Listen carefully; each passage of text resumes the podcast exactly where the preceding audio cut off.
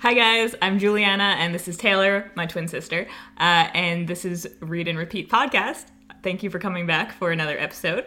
Um, this week we are going to be reading. Well, we're going to be talking about Beastly, uh, which uh, we actually have the physical copy of the book this Yeah. time, which is exciting. That is exciting. Um, and that is uh, a young adult novel written in 2007 uh, by Alex Flinn, and it also was a major motion picture. So some of you Read might remember before that. you see it, or hopefully you don't remember it. But we'll talk about that a little bit.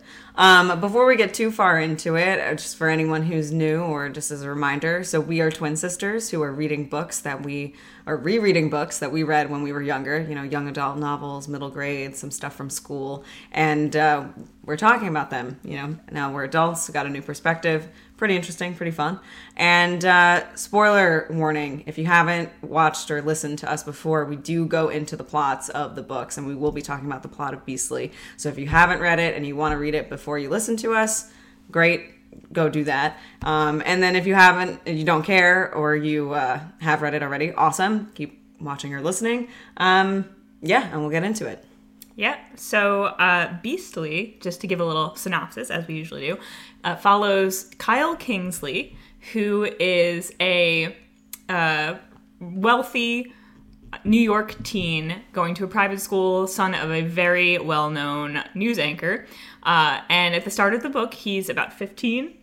And um, basically, is uh, un- uh, we understand him to be a very shallow, mean, um, Popular. popular kid who uh, runs amok of a school witch who's there for some reason As one does.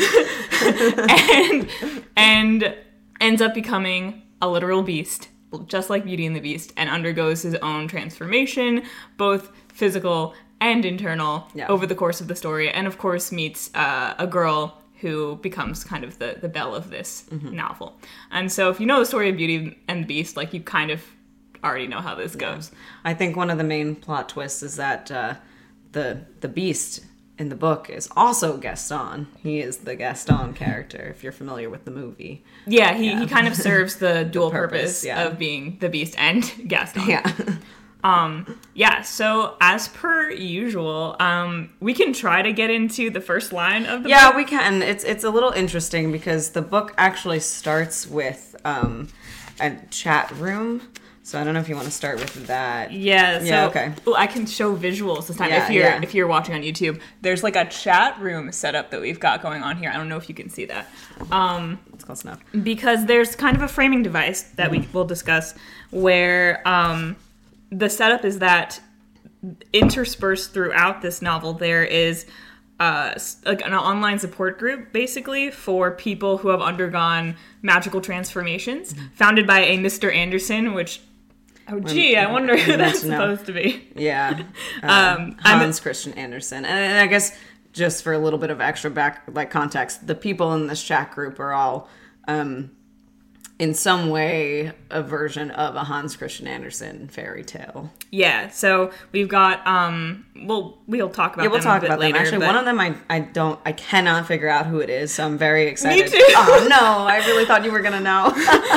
we'll, we'll right, see we'll, we'll get there. We'll, see if we can figure it out. out. And then if you know, let us know. But we'll we'll talk Um, about that. but yeah, so I uh I'd say like if we're going based on the chat room, the first line of the novel is uh, Mr. Anderson uh, saying, "Welcome to the first meeting of the Unexpected Changes chat group," and then asking if anyone's there, um, or should I say anyone going to admit being here. And then we have Beast NYC joining the chat, which is our main character, Kyle.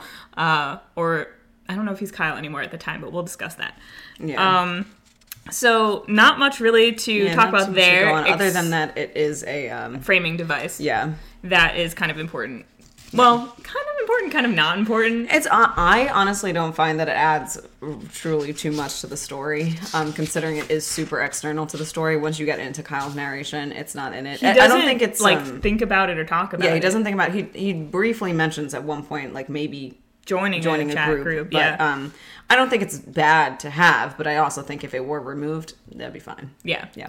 So let's get into like the actual chapter one, Yeah. first line, and see if it gives us Yeah. anything more to work with. Why don't just read like the whole first three lines, actually. Okay, yeah. Yeah. I could feel everyone looking at me, but I was used to it. One thing my dad taught me early and often was to act like nothing moved me. When you're special, like we were, people were bound to notice. And I like this because I feel like it.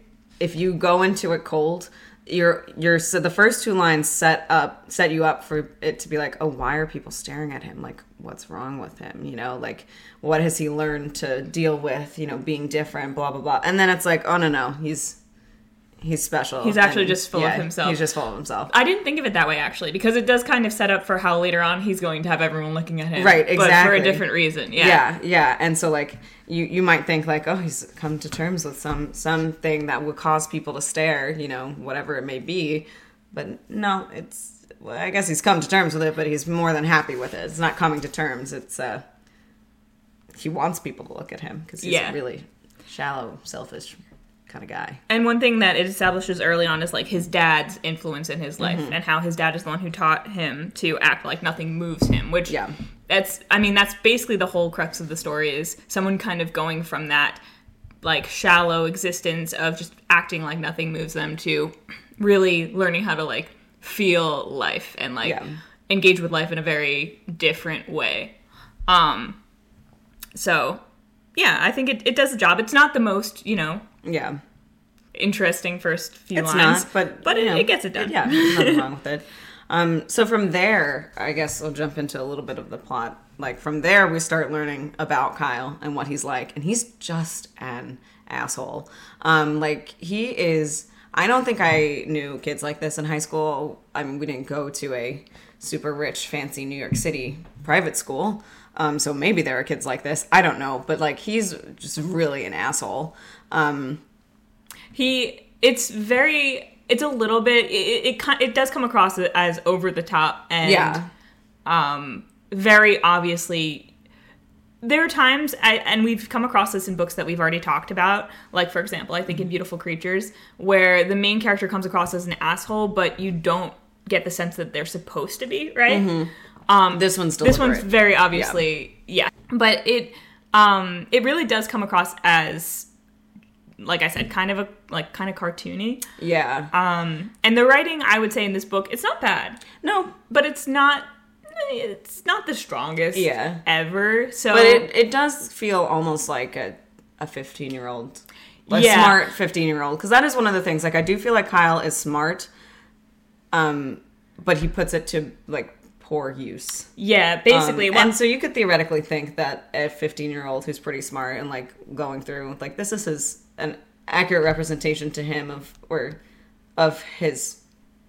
internal thoughts Yes, yes. yeah yeah what- like you're very in that character and it does feel very young it does feel Yeah. Mm-hmm. very 15 um yeah so uh, some examples of him just being a, a dick is that in, i mean his internal monologue is a lot of him just thinking about how he's more handsome than his best friend for Yeah, example and how that means he deserves to win the homecoming. Wait, what is it? The homecoming prince? or yeah i think it's something like that they're voting for homecoming prince, and he's on the ballot. His friend Trey is on the ballot, but Yeah. he's like, ah, obviously I should win. That's the so yeah. That's the scene we open to. Is they're in a classroom. They have a substitute teacher, and they're supposed to be filling out ballots for this homecoming royalty court, whatever Yeah. thing. And um, you know, he's excited. He's excited about it because he's like, I'm gonna win, Yeah. and I, y- you know, he's thinking about that. And then we have. Uh, our run-in with the witch, who just inexplicably is just there. Yeah. There's not really any kind of setup. She's just like the, someone who speaks up from the back of the classroom, um, and he turns around and he looks at her uh, because she expresses disgust over The whole process whole- of the voting on Yeah. the prince, and and that- she says some whole spiel about how it's just about looks and it's shallow and uh, and, and he's basically like, you only think that because you're ugly. Yeah. um, like literally, he says it meaner than that. You know? yeah, um, he literally uses the term fugly yeah. Multiple very times. two thousands kind of. and the, and the term skank, which I don't know what era skank I is. I feel like that also might be maybe nineties two thousands. Maybe I don't know. Tell tell us Yeah, in the tell us in comments, the comments, if you what if you era does ever used or from? encountered the word skank being used like as unironic slang. Yeah. Would love to hear about it. Um so yeah, he's just so over the top in just how he thinks about everyone around him and himself. Yeah, yeah, so he's but Kendra, the witch, manages to get under his skin by basically being the only one it seems who's ever questioned his Yeah. status or his validity as someone just by nature of his like looks and everything. Um, and so he's still thinking about it later on in the day um, when they go Yeah. to gym class and he sees her sitting on the sidelines. Um, he makes like a racist comment about her clothing at one point because she's wearing like a long flowy like robe or dress and he refers to it as something that terrorists would wear. Oh yeah, I Yeah. missed that. Um, so Oh, there's yeah. a there's a few moments like that Yeah. um, where it simultaneously feels like the book is is is of its time in a way, but it also does. It's still deliberate in the fact that like Yeah. you are supposed to think this character is Yeah, is a you're- dick. you're not So supposed to like him. The things that he's saying, it's it's it's almost like you don't know how much of it is a little bit of like maybe not carefully chosen language Yeah. of the time, and how much of it is the character just being like that. Right. I mean, yeah, And you're not supposed to now I'm skipping ahead like a little bit, but you're not supposed to like him, but you are supposed to like at least sympathize for him. yeah, Maybe which empathize a little we bit, we we jump into that Yeah, yeah, we're, we'll talk about that, but it's just because his dad is also pretty horrible.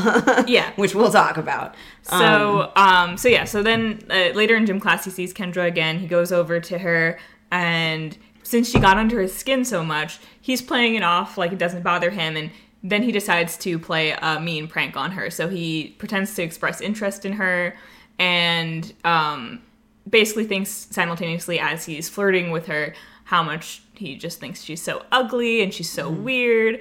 And he actually though, like his dialogue is relatively charming when he is talking honestly yeah like you, you that's where i think I, I get the like this kid is actually really smart because like he is really good at controlling his the way he's portraying himself um versus his Internal. thoughts which are you know pretty pretty Yeah. bad So you can kind of see how at this uh, he simultaneously is very obviously a dick, like vocally at multiple points where it would be obvious to people around him, but you also see how he can get away with it Exactly. because he knows how to Yeah. reel it in. yeah Um, and so yeah, so he basically asks her to go to the dance with him where he's hoping to be crowned royalty. Yeah. And um, he's rich enough that he's just gonna buy her ticket even though he has no intention of actually going with her Yeah. um because he's gonna go with his girlfriend sloane yeah, who is also really mean just a very one-dimensional. like so one dimensional. Like she almost comes across as worse than Kyle from the start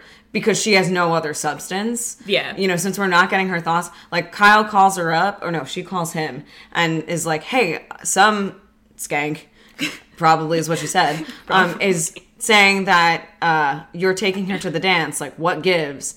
And then he's like, no, no, that's not. Well, he lies to her and he's like, no, that's not true. Like, she's crazy.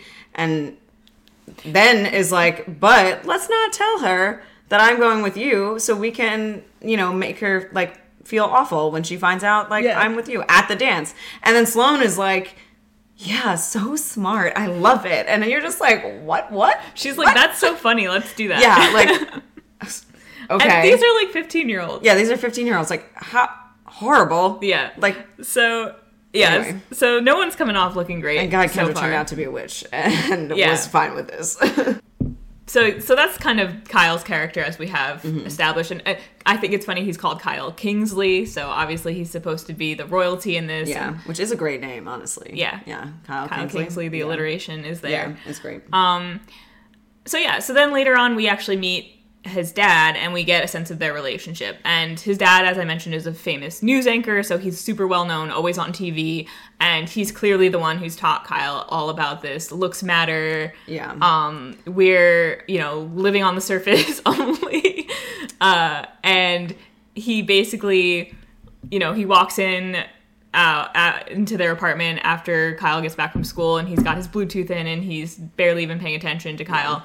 Um, and Kyle, Kyle, in his inner dialogue, is very aware already Yeah. of like how, how little his dad neglectful his dad, cares. is. Yeah. Yeah. like he even says something early on about ha- asking his dad if he loved him when he was a little kid, and his dad kind of not really yeah, kind of, just, yeah. Uh, and him, and Kyle never asked again, and so like you get a, the sense of like, okay, this is a kid who has been starved for love, and so does not know how to do anything besides starve other people for love. Yeah, basically cycles of abuse and Yeah, neglect. yeah. Um, and his mom also had walked out on the family when he was younger, Mm-hmm. and you get the sense you don't know that situation. We don't get really into it, and we don't get to ever meet the mom. Yeah. But you kind of get the sense that it might have partially been because of the dad, but it probably was more likely because she was looking for. Like I think she marries a wealthy plastic surgeon and lives in Florida and doesn't really have an interest in her son. So Mm-hmm. it's not necessarily her escaping even like a bad situation. yeah, like, it's really more just her not caring Yeah, it's just her about doing her own thing. yeah. honestly. So Yeah. so so basically we established Kyle as someone who has not only never felt love for anyone in his life, like genuine love, but he's never been genuinely Yeah. loved by anyone in his life and in any sense. Yeah. Um so yeah. So that's where we where we we're starting off. And then of course we get to the actual dance where well, well, we should talk about um the the rose.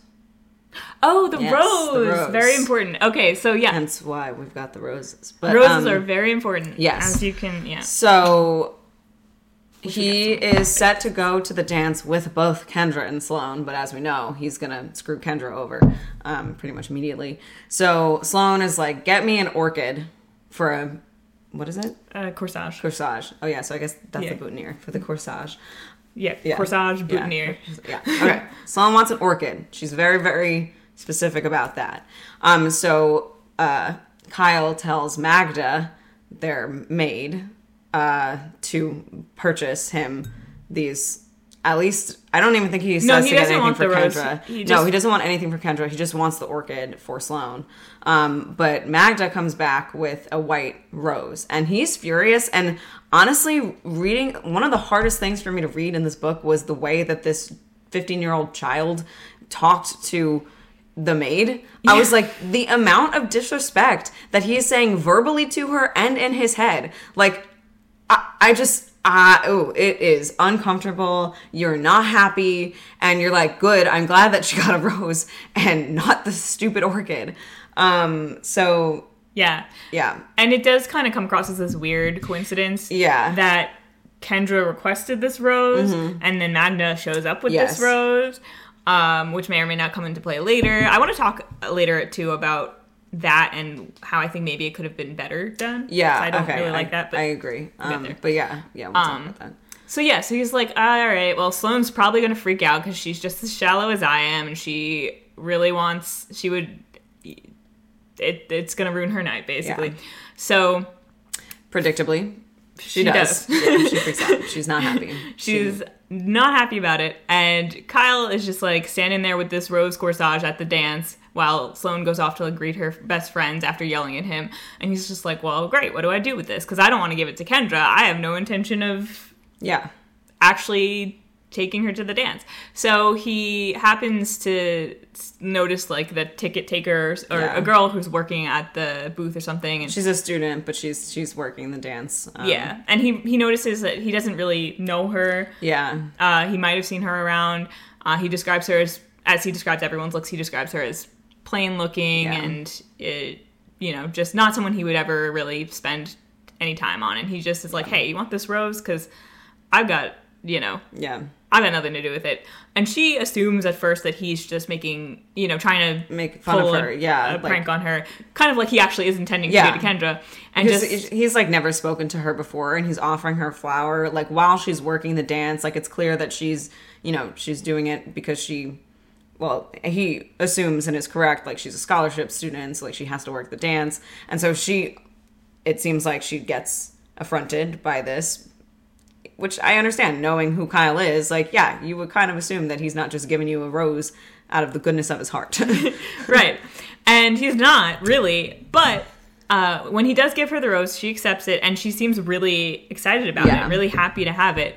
Um, as he simultaneously kind of judges her for being excited about it, he also kind of feels good. Yeah. he's like, oh, And then and then he immediately turns it around and is like, I'm glad that I don't have it when for whenever Sloane inevitably wants it later on. Like he's glad he gave it away, so sh- just so Sloane Yeah. can't have it. And it's like that's his girlfriend, you know, like. He doesn't even care about her. I mean, No, I don't and really she doesn't cares care about him Yeah, either, it's yeah. not. It's not like that. He doesn't even care about her. It's just the pettiness of like being like, yeah, Sloane's gonna come back at some point and want the rose, and then I think she does. Um, and he's like, I'm glad I don't have it. And and then after this, of course, is when he runs into Kendra, and they make a whole scene about how how you thought I was going to Yeah. invite you in. And Sloane's part of it, you know. Yeah. yeah. And Kendra Terrible people. it's Kendra simultaneously genuinely seems to have acted as if she, you know, thought he might be there to to actually be good on his word, but isn't surprised Mm-hmm. Yeah. when he doesn't follow through. Yeah, she she was, and she's basically like, I was trying to give you a chance to do the right thing and not be an asshole, but um, you proved me right. Yeah, and I forget if there's any kind of magical thing that happens here, but he is clearly freaked out Yeah, by her for the rest of the day. I don't think night. that she. I does she say she curses him? She says something like ominous, Yeah, I think. Yeah, and, so he just feels off the whole rest of the night. Yeah, and he d- he gets crowned, whatever, uh, and Sloane does too. And then there's a whole thing where he- wants to leave and she wants to go back Yeah. to her place, and he does the whole thing where he goes back to her place, but he's just so off Yeah, and from this whole like, Kendra thing. So then he, when he makes it back to his own apartment later on that night, then He's feeling sick. he's Too. like Like, messed he's like up. yeah And then Kendra is there, in his apartment. and he's even more freaked out because who wouldn't be? That's Yeah, I know. I pretty pretty messed up. out. Yeah, it doesn't matter who it is. I'm like, what are you doing here? So then he's looking at Kendra and he's like, something's different. Yeah. Because all of a sudden she's hot, right? Yeah, whatever. He doesn't actually get too detailed into her looks um, when she's hot, so we don't really know what it means. But she's just more attractive More apparently than she appeared before. And um and something about her her eyes are really green. They're doing something weird. Her hair is changing colors and he's freaking out. And she's Yeah. now kind of revealing herself to basically be a witch. Um and this is where our prince obviously uh gets great. cursed. And so he turns her, she turns him into a beast here. Like Yeah. he transforms fully, and he still thinks he might be hallucinating or Yeah. dreaming or something. But um, he immediately like lunges at her and tries to kill her. yeah, like he literally. Oh, I was shook. I was like, holy crap! Like because it described his like claws sinking into her flesh, and I'm like, holy crap! Like he's like literally gonna kill somebody, and that's his like. Oh, that's actually the beginning of the second part. I think. oh yeah, well yeah, yeah. Well, let's. I mean, it, it's all it all like blends into one. But I would Yeah. like to take a step back and like discuss the setup in part in Okay. part one because this book is divided into six parts and an epilogue. yeah. Um, so we so just yeah. described part one. We just described part one. He turns into a beast at the end of part one. Um, so thoughts on how that set up? Uh, Well, I think it's interesting that um so we mentioned they start there's the chat room thing. So obviously the chat room framing device starts before he turns into um I mean it starts from like after he's already been turned into the beast. And so kind of what it does is that in that chat room discussion they ask him to tell his story and so you're kind of it's kind of like obviously I don't think that the um the story itself is him telling the story. That's way Right, too much yeah. detail to give your yeah, chat room friends. doing that, but Um, but it's kind of like it leads into like, well, this is how it all started. Yeah. Um, Um, and I think it's a good setup. Like, I think it really does show how terrible he is. Like, there's a little bit of nuance. Yeah. But, um, I it- think anything that's really gonna put someone off from this book already is gonna be just the overly cartoonish characters and the language. yeah, it does. It, sometimes it feels, well, like you said, cartoonish over the top, but then also just like, just, just not real. Not even cartoonish, just not authentic, I guess. Yeah. It, it's very much one of those like modern ta- fairy tale retellings that's that's really trying to be in the time that it's in. And I will say that um, I get that it's a modern fairy tale retelling, but on the note of personal taste, I love a fairy tale retelling, but I do prefer it to be more atmospheric and fairy tale like, and this is much more This is- teen. yeah, teen. It gets tale. a little bit more like atmospheric and like that later does, on, but it, it almost does. not work Yeah, because of how dissonant it is from like the beginning. yeah, and I I do feel like if they built up to that, like maybe. I don't know, because they kind of don't really build up to it almost because it starts in this really weird. It's almost uncanny valley fairy tale. Yeah. where you're like you're reading it and you're like this feels like a real thing that could happen you know not obviously not the turning into the beast and the witch part but i mean like the things that like the conversation that you're like it's almost what could happen but, But it's, it's not. not, something is off yeah And then there is the whole aspect where Kendra is a witch, but we don't actually know. There's no established knowledge of magic in this world. Yeah.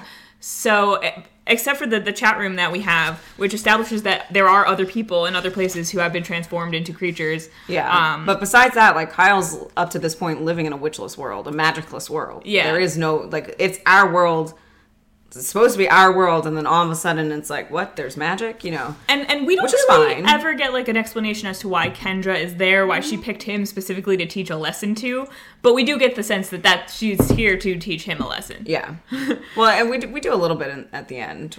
Yeah, I guess But that's it's true. I don't really remember. Yeah, I yeah, a little bit. It's not not a lot though. Um, I like to think of her honestly as his really alternative fairy godmother. yeah, for sure. I could Like, see that. I she's definitely a see that. hardcore- And I think as we like talk more about it, like Yeah. that comes out as well.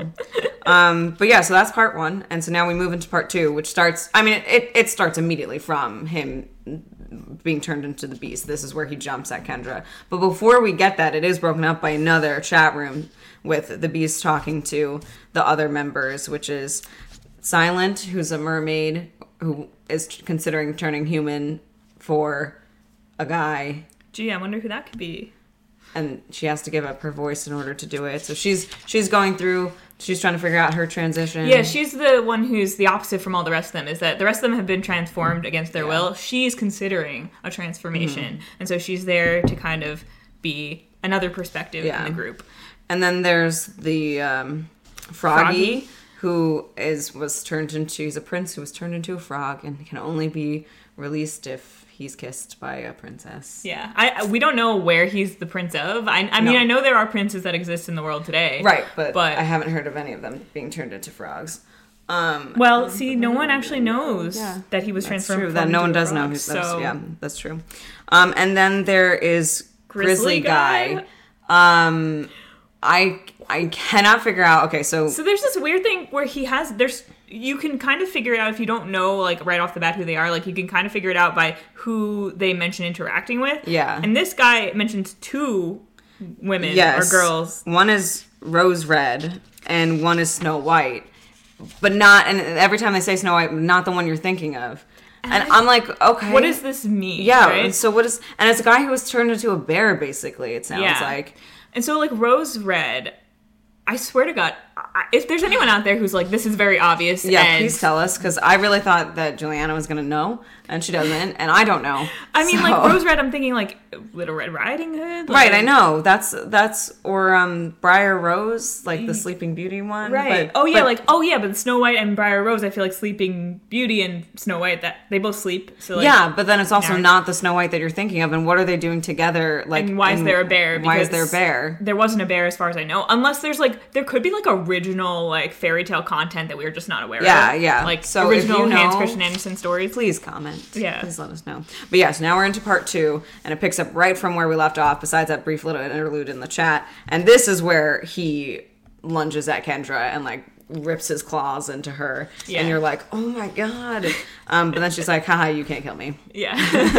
um, So, so yeah, so this is like honestly one of the most just like disturbing parts because I hate Yeah. I hate I like it always makes me I mean not I don't hate it because I think it's bad. I just get uncomfortable during those parts of stories where someone like has transformed into something new and they have to like prove to the people around them that they're still them and Yeah. tell them about it.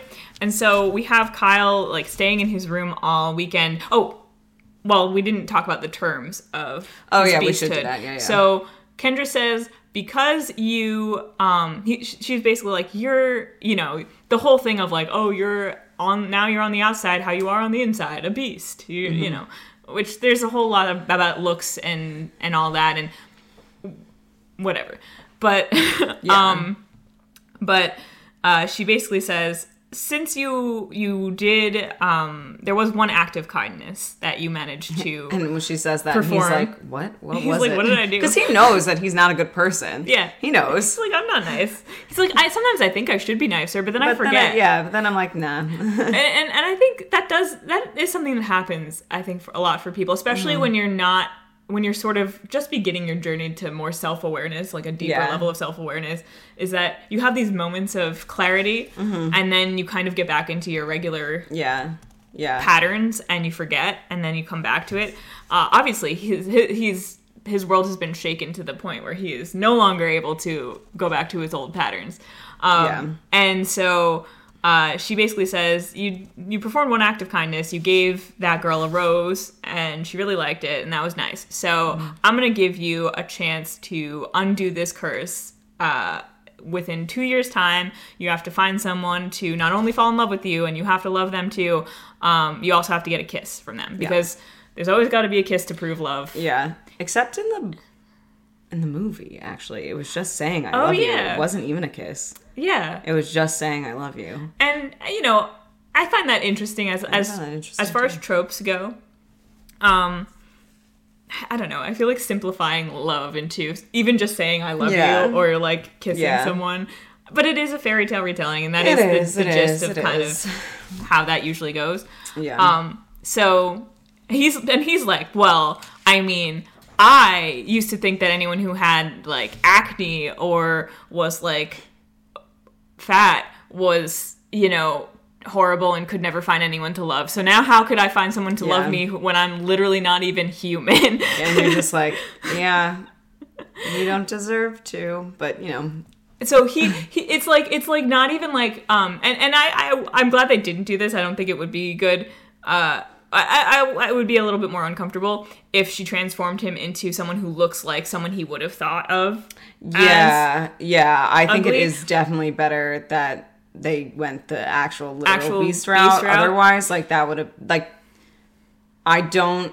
because the actual concept of beauty is first of all i mean it's constructed right Yeah. it's it's it's literally it's in the eye of the beholder but it's also constructed based on societal Yeah, expectations and and it has changed so and all that yeah much like throughout history. So and i don't think I don't think a lot of books in the 2000s early 2000s had the wherewithal to really go into some kind of plotline like that with the full awareness enough to kind of make it obvious that like a character like this isn't right at all like not only no not only is is he incorrect to be mean to people he's Yeah, also he's not correct in his wrong. assumptions Yeah. Looks and what it means, what it means, and yeah, you know the larger societal implications of that um so so she actually the fact that she actually turned him into an actual like literal animal it's like Thank he- God. he's like there's no fucking way yeah, yeah. yeah. Technical difficulties, but we're back. We were just talking about, um, you know, Kyle has been transformed now. We're glad that he was transformed into a beast and not a representation of one of the people who he thinks is ugly. Because frankly, in the 2000s, or honestly even now, I don't. We don't really trust that people would. Slightly moving the roses over.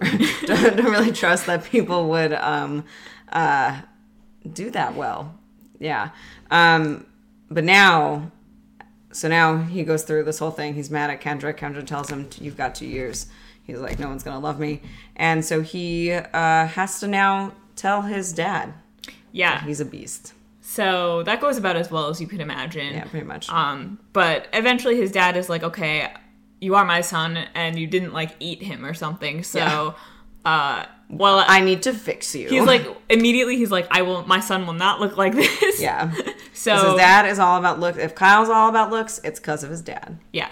So they they we kind of like fast forward through it, but they have like some some father son bonding time as they look for plastic surgeons who can fix him. And yeah, except it's not really bonding time. Like they don't bond at all. No, yeah, this is a relationship that's not It's, It's- not one that's that's going to be saved. And Um, and this, if anything, is going to drive them much further apart. Yeah.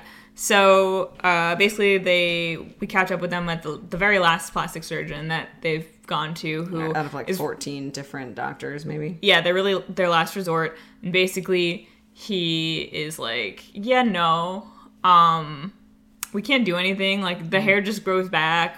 Yeah. Like his this- dad doesn't believe it's magic, and they're not telling the doctors that it might be magic. Yeah, um, they think it's some kind of medical condition, mm-hmm. but it's also it's interesting because this doctor's so casual about it. He's like, "Oh yeah, well we can't do anything, but you know, plenty of people uh, learn to live with various conditions, and you should go into counseling and get some help. And also, we'd love to study you." Yeah. Um, And it's like, yeah, this isn't just like a medical condition. He's literally a beast. Like an animal, Like, yeah. he's like an animal. So, so um, doctors can be bad. it well, it was also a weird. It just felt like not in character for how someone would react. No. Um, to this kind of situation, like they would be a little bit more baffled, I think, Yeah. and a little bit less chill. On the one hand, it's nice that he was just kind of like taking it in stride. On the other hand, it was kind of like, wouldn't you be like, yeah, yo, what the yeah, fuck? let's talk more about how this happened. Like, yeah, like what? yeah, Um, what were you eating leading up to this? You There know? was a really funny line too during this part. Um, when they're talking to the doctor, where the doctor says something about um how uh uh oh, we didn't talk about Sloan. yeah, that's okay. It- the doctor says something about how um, he really loves Kyle's dad on the news and how his wife has a little bit of a crush on him. And Kyle's like, he says something like, um, uh, uh, oh, yeah, God, yeah, God, was this guy going to ask for an autograph or suggest a threesome? and I thought that was really funny. Yeah, and it's also just like, okay, this poor kid just got turned into a beast, and like, this is what he's got to worry about. Yeah. It's like the doctor almost hitting on his dad. Like propositioning his dad. yeah, And it's just, and he like takes it in stride as much as one can, I guess, but it's also like gross. Yeah. Just poor Kyle. And you get some in- implications during this time that Kyle really, as much as Kyle also is kind of, because his dad is clearly repulsed by him. Yeah. And Kyle is also repulsed by himself and his looks, and he's just so down about it. But you can also tell that as much as Kyle also feels that way, he is also just dying for his dad to accept Like, him care. as he is. Yeah, and care about him. Yeah. And not just care about his looks. Yeah. Because his dad says something to, to the doctor about, you know, we would do anything to fix this, like, no matter the risk.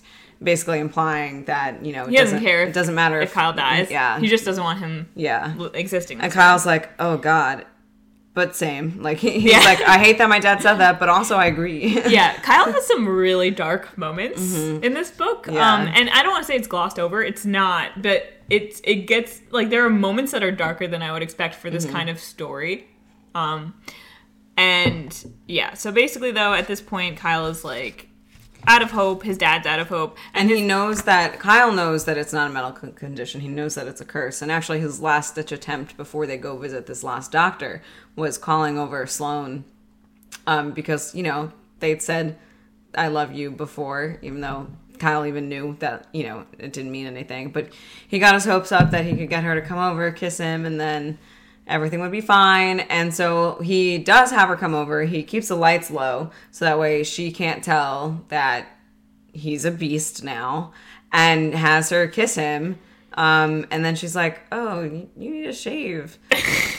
and then she turns on the light and it's like, Oh, he's a beast. And um, she's horrified. I love the way you said that. Oh, he's a beast. oh, oh, he's a beast.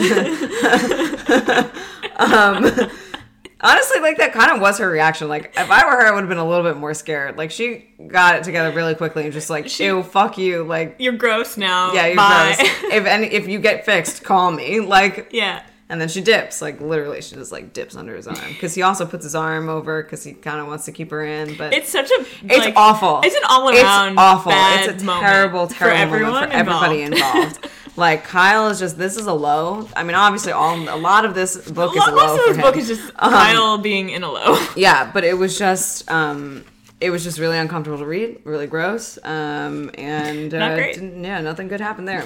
Uh, yeah. So, So- then after all this, like, and, and Kyle's dad giving up on him Yeah, and everything, He does um. I love Kyle's optimism at this moment when he's like, his dad tells him that he's moving. They're Wait, I they're, don't think they're they got a place out in Brooklyn, and Kyle expects That's that. his- that's that's part three. but we're like pretty much there, right? No, because we still have to talk about. Um, this is where um, he he has a commentary. This is where he he gets the mirror and. Bro, I don't know how much space my phone has, but okay. All right. Well, real quick before we get to moving and the fact that his dad like literally, literally gives up on him. Um, Kendra, the witch, has left him this magic mirror. So he like he picks it up the first time he finds it and like sees himself. Oh, and he gets his hopes up. He's like, "Oh my god!" And then it like goes back to the beast. And it turns out that this mirror, like, it's his way to communicate with Kendra. For some reason, she wants this, and for some reason, he does sometimes talk to her. But like, you know, But not only that, oh yeah, it turns out this mirror lets you spy on literally anyone. Anybody. Doing whatever, it doesn't matter.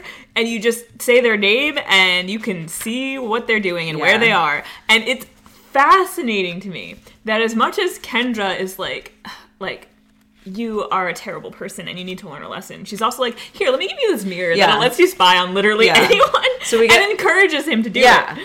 and we get this two month montage essentially because he like it's a, there was one month left left of school and now it's going into the summer and he basically like told everyone he had pneumonia and then that he was going to boarding school and you know. Okay. All right. Back again.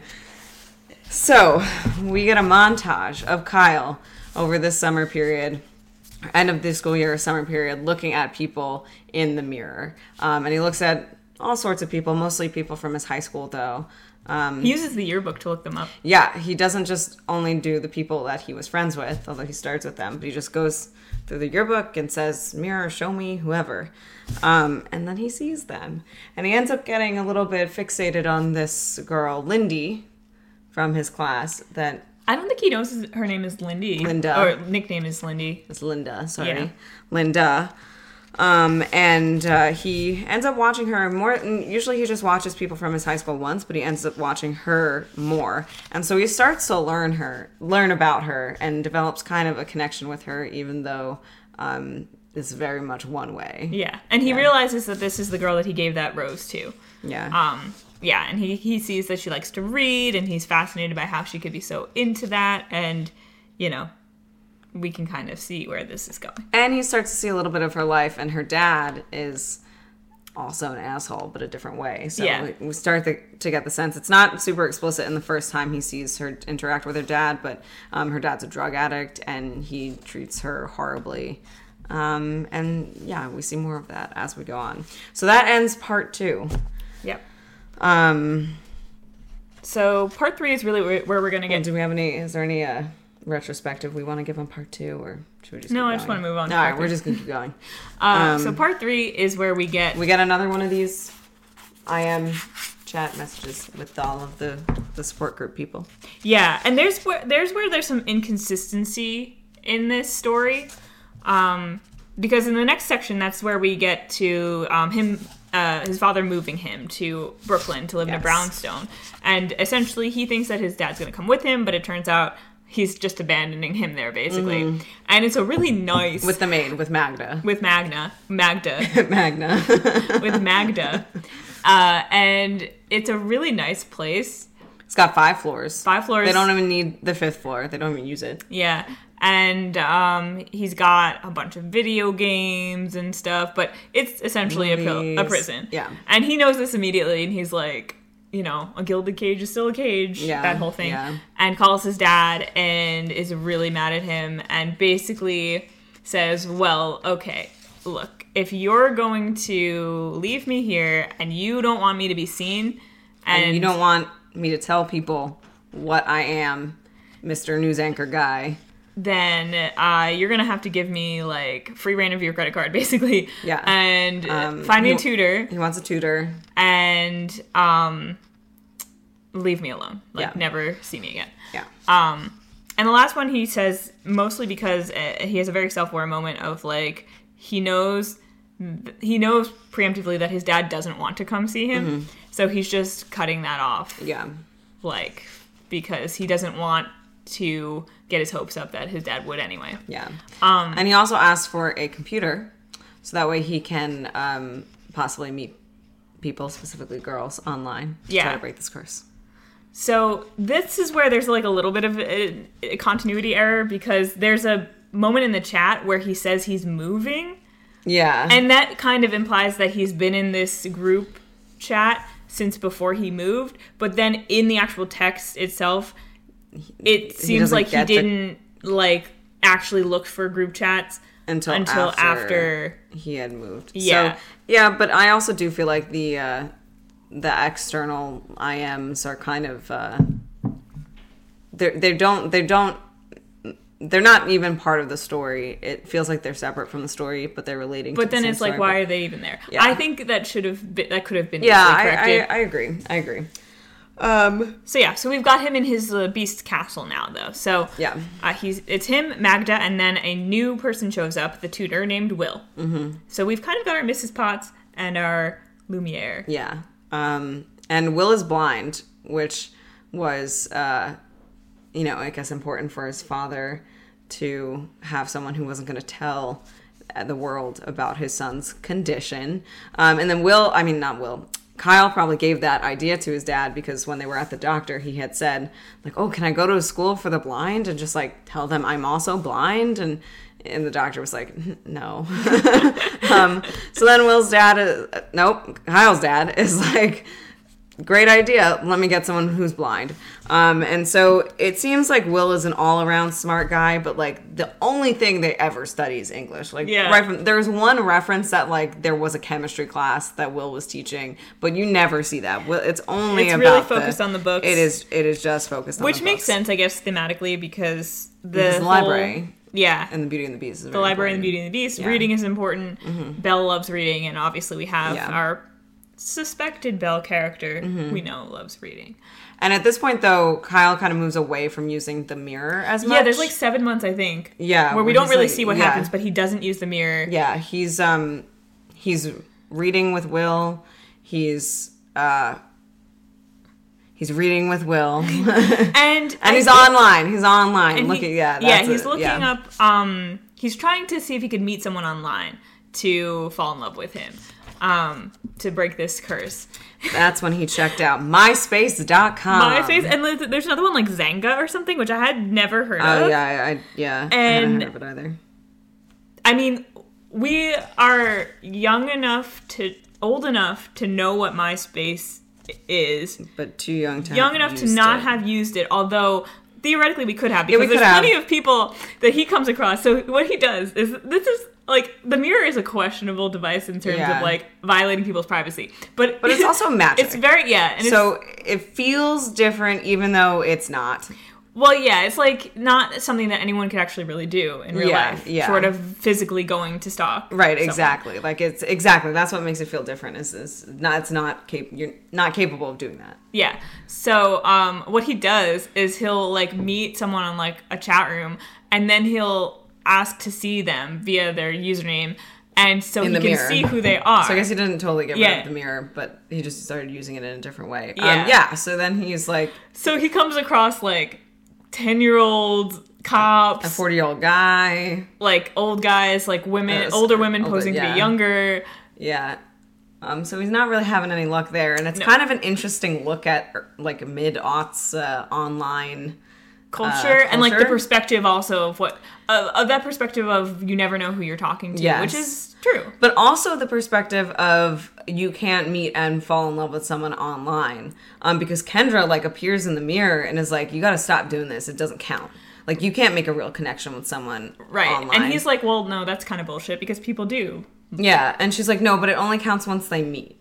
Um, and Yeah, I don't think that's necessarily true. no, I think that's a, I think that is a very like mid two thousands take on on Yeah. And I think especially especially after the past like few years that we've all had where we've sometimes had to rely on mostly non in-person connections.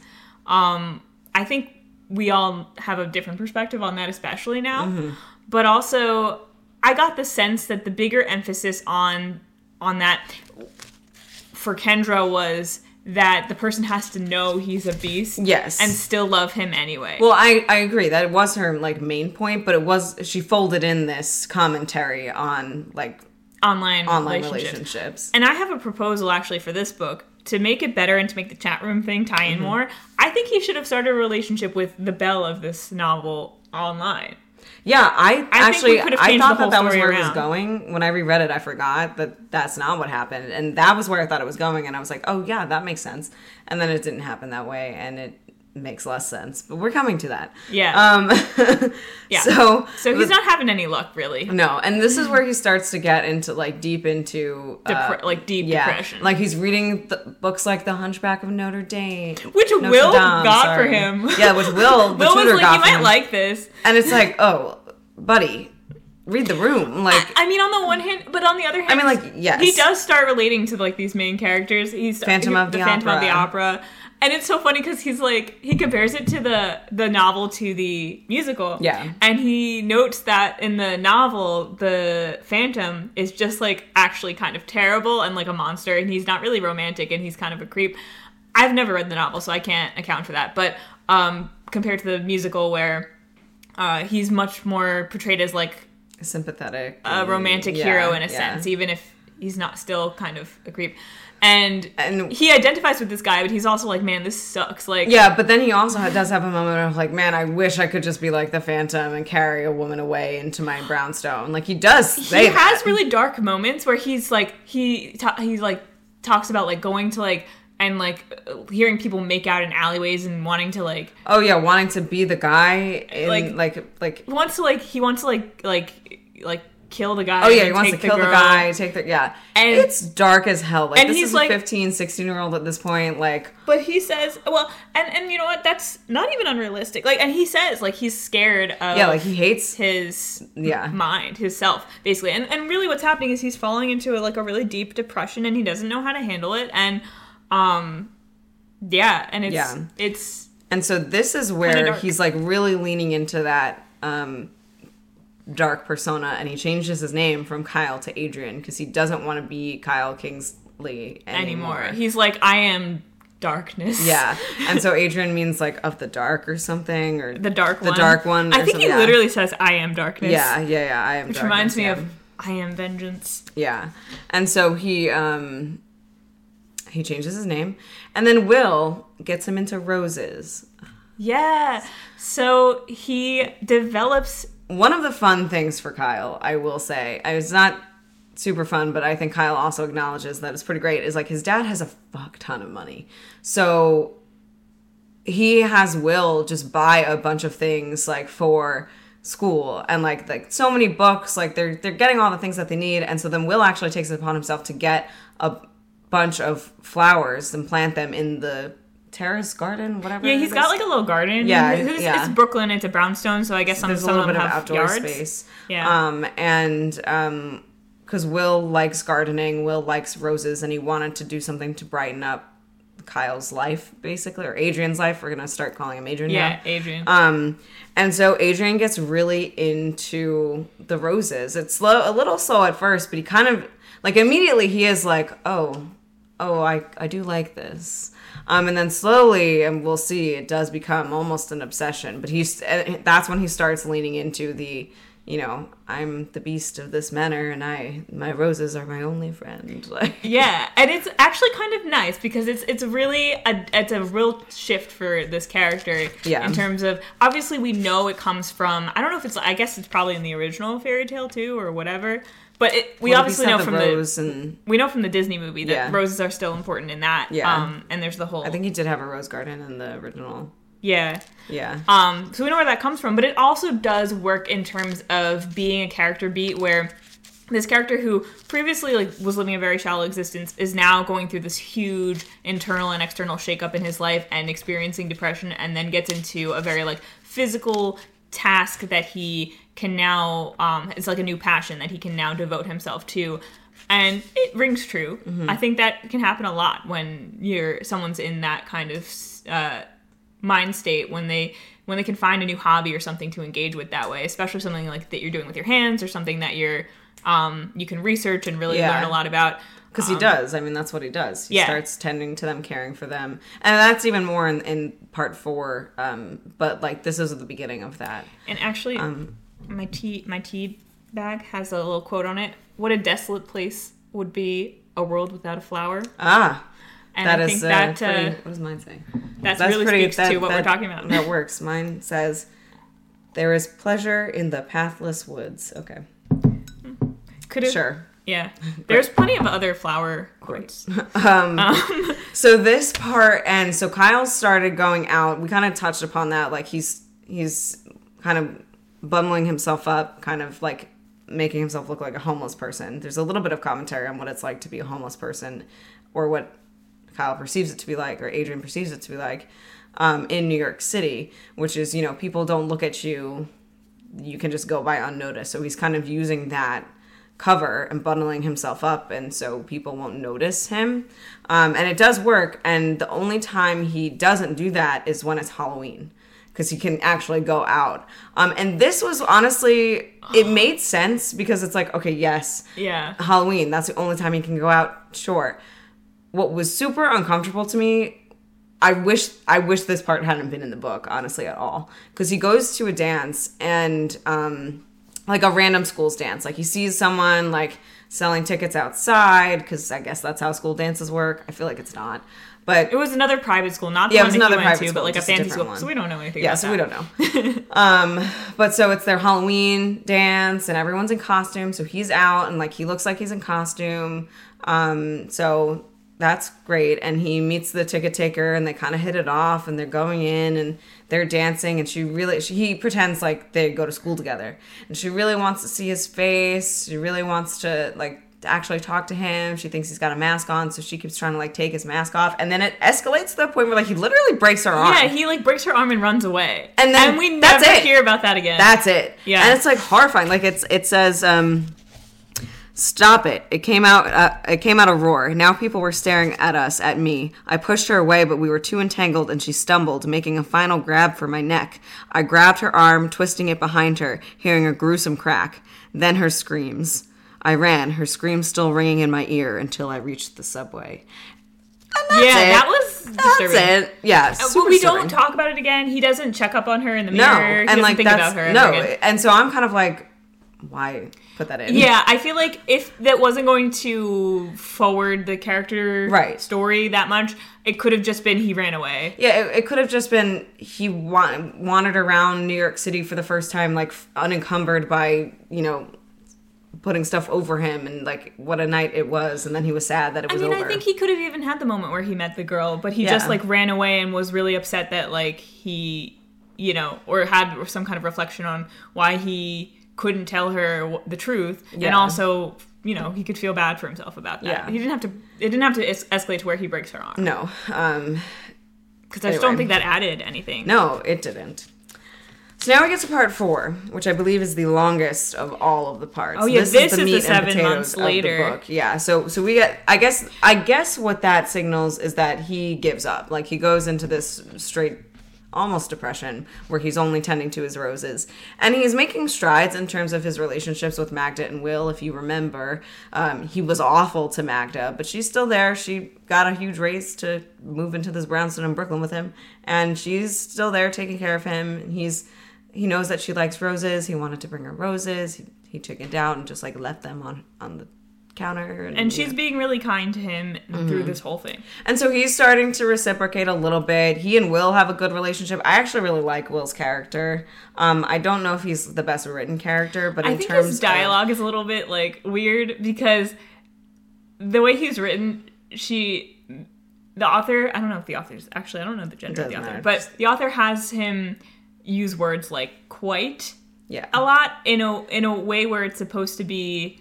Um, he's supposed to ha- be speaking in an elevated way, but even someone who's an English, like a real Yeah, little English really nerd nowadays, I don't think really does that. I mean, I guess unless he's only reading, you know, older books, and he's only got Kyle to talk to, so I would say overall, in general, dialogue isn't the strongest no, point it's not of the book It's not. It's definitely not the strongest point in the movie.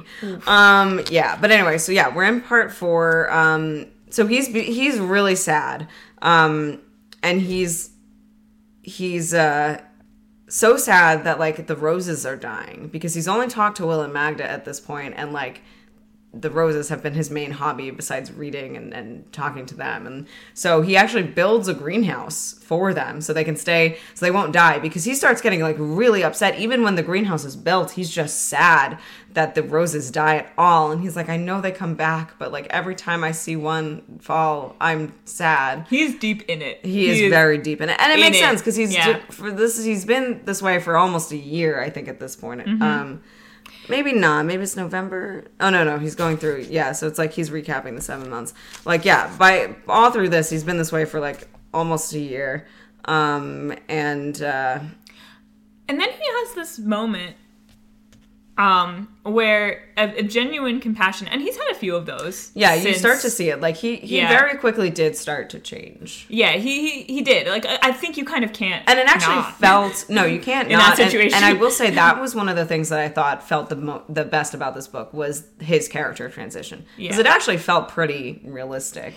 As much it did as, it as can, much as you it can know? in this kind of circumstance. Um, yeah. Um, because because the whole point really is that Kyle is not or Adrian is not inherently like you know nature versus nurture. He's not inherently a, a terrible person. yeah, he has to unlearn a lot. He has things. to unlearn and learn a lot. Yes. And he does. And so um, at this point, he's, you know, he's like, hey, look, Kendra, because he pulls her up on the mirror. It's like, hey, Kendra, what, what up? Um, it's been a like while.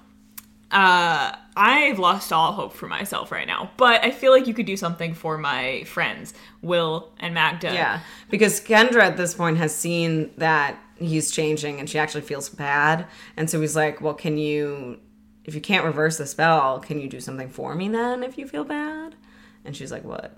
Yeah, and so sh- so he wants uh, to help uh, reunite Magda with her family because basically there's uh, it, it's implied that Magda um like is uh, like an immigrant, I guess, and Yeah. her family like hasn't been able to move over. Yeah, the like United she, States? she and her husband came over.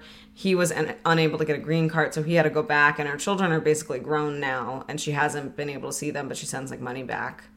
Yeah, Um, and so he wants to reunite her with her family, and he Mm-hmm. wants uh, to get Will his sight back, um, because Will Is blind. is blind. Yeah, And so he's like, I mean, you have magic, you could do that, right? And she's like, well, no, because witch rules. yeah, But maybe I could fold it into your deal. So maybe now, if you actually do break, because she also is like, hey, I don't want you to give up. yeah, yeah. Don't Um, he's up. like, no, I give up. He's like, she's like, Yeah. no. He like, gives up like many points at many points in the book. but Because- he's always got at this point, every time he gives up, he's got someone there to persuade him not to, which is Yeah. new for him.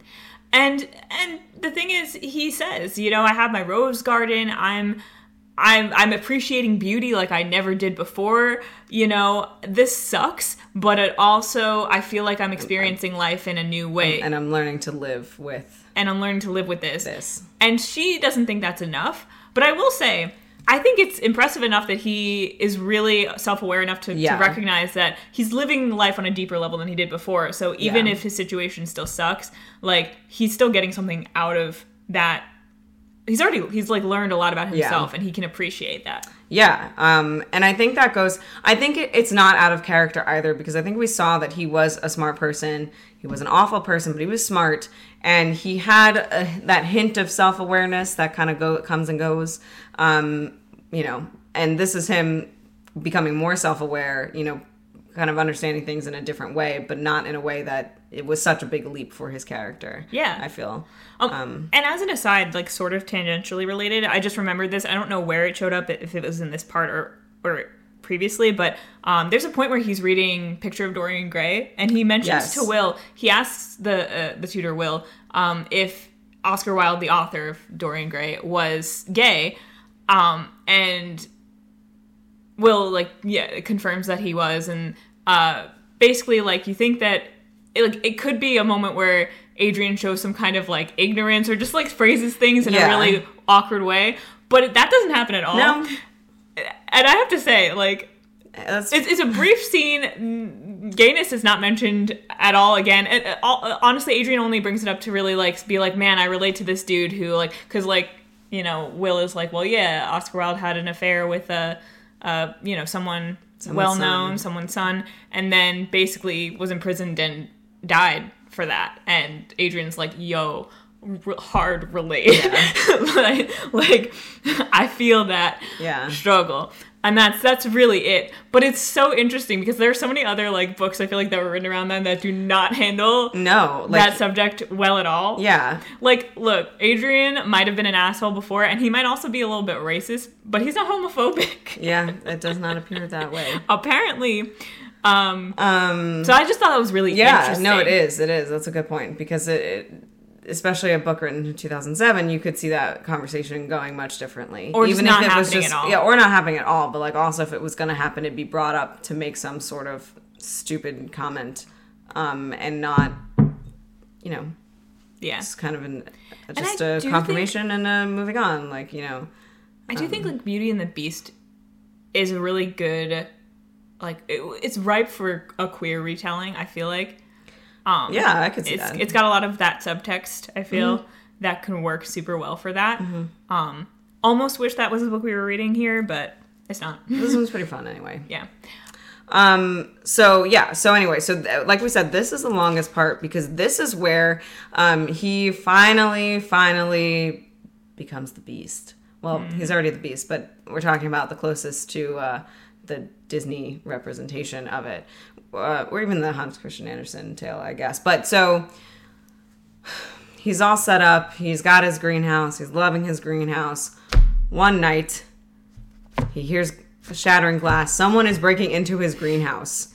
and now he, you know how he feels about his roses. Yeah. he will not stand for this. No, he won't, and, And he, he doesn't. says- and he grabs the the he runs down, grabs the intruder, and brings him up to the one of the higher floors. I think the fifth floor. And he literally, he literally says, "Who dares disturb my yeah, roses?" and in his head he's like, "What?" And Like, we're all like, "Yeah, what?" and it's like literally he he's like, why did I say that? And it's like we all know why you said that. Yeah, it's because the beast probably says that in like Yeah. the movie or whatever.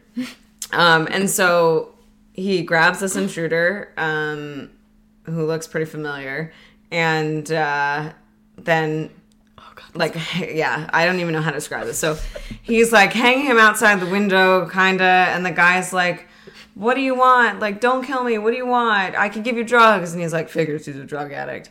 Um, I could give you money. I could give you my daughter." And And then Adrian's like, oh, what? Daughter? Tell me more. a human female Um, who and so- may break my curse. and so essentially, the guy turns out to be Linda, Linda's father. And if you remember, that was his favorite uh, former. mirror, yeah, the person in the he's, mirror. Um, he spied on in the mirror, uh, who he also gave the rose to. Yeah. And yes, who he gave the rose to. And so her father's the one who's just broken into the uh, his greenhouse and is offering to give him his daughter. So uh, they make a deal where in a week's time he will bring Linda or Lindy, as her father calls her, to um, live with Adrian. What a nightmare! What a what a nightmare! I, I don't really understand how that's. I mean, I, mean, obviously they're trying to show that um, her father's terrible. He's just as bad as Adrian's father I in a think very he different even way. like he was physically abusive with her earlier at some point. Yeah. We saw in the mirror, so we know that he's not taking care of her. yeah, and we know that she's probably. We know that we know that she is better off. Like even regardless of whatever's going to happen, that we don't know what's going to happen next, but we know pretty much that she will be in a better situation physically, at least. Because we know, even though Adrian is a like looks like a beast, and it's it's a little skeevy. I mean, it's very It's skeevy. very skeevy. That he is like, well, I mean, this is an opportunity where someone could fall in love with me, so I better take it. Um, we also know that he's not the worst intentioned guy, and that he's actually not going to Yeah. like physically harm her. Yeah, um, and it yeah, it is.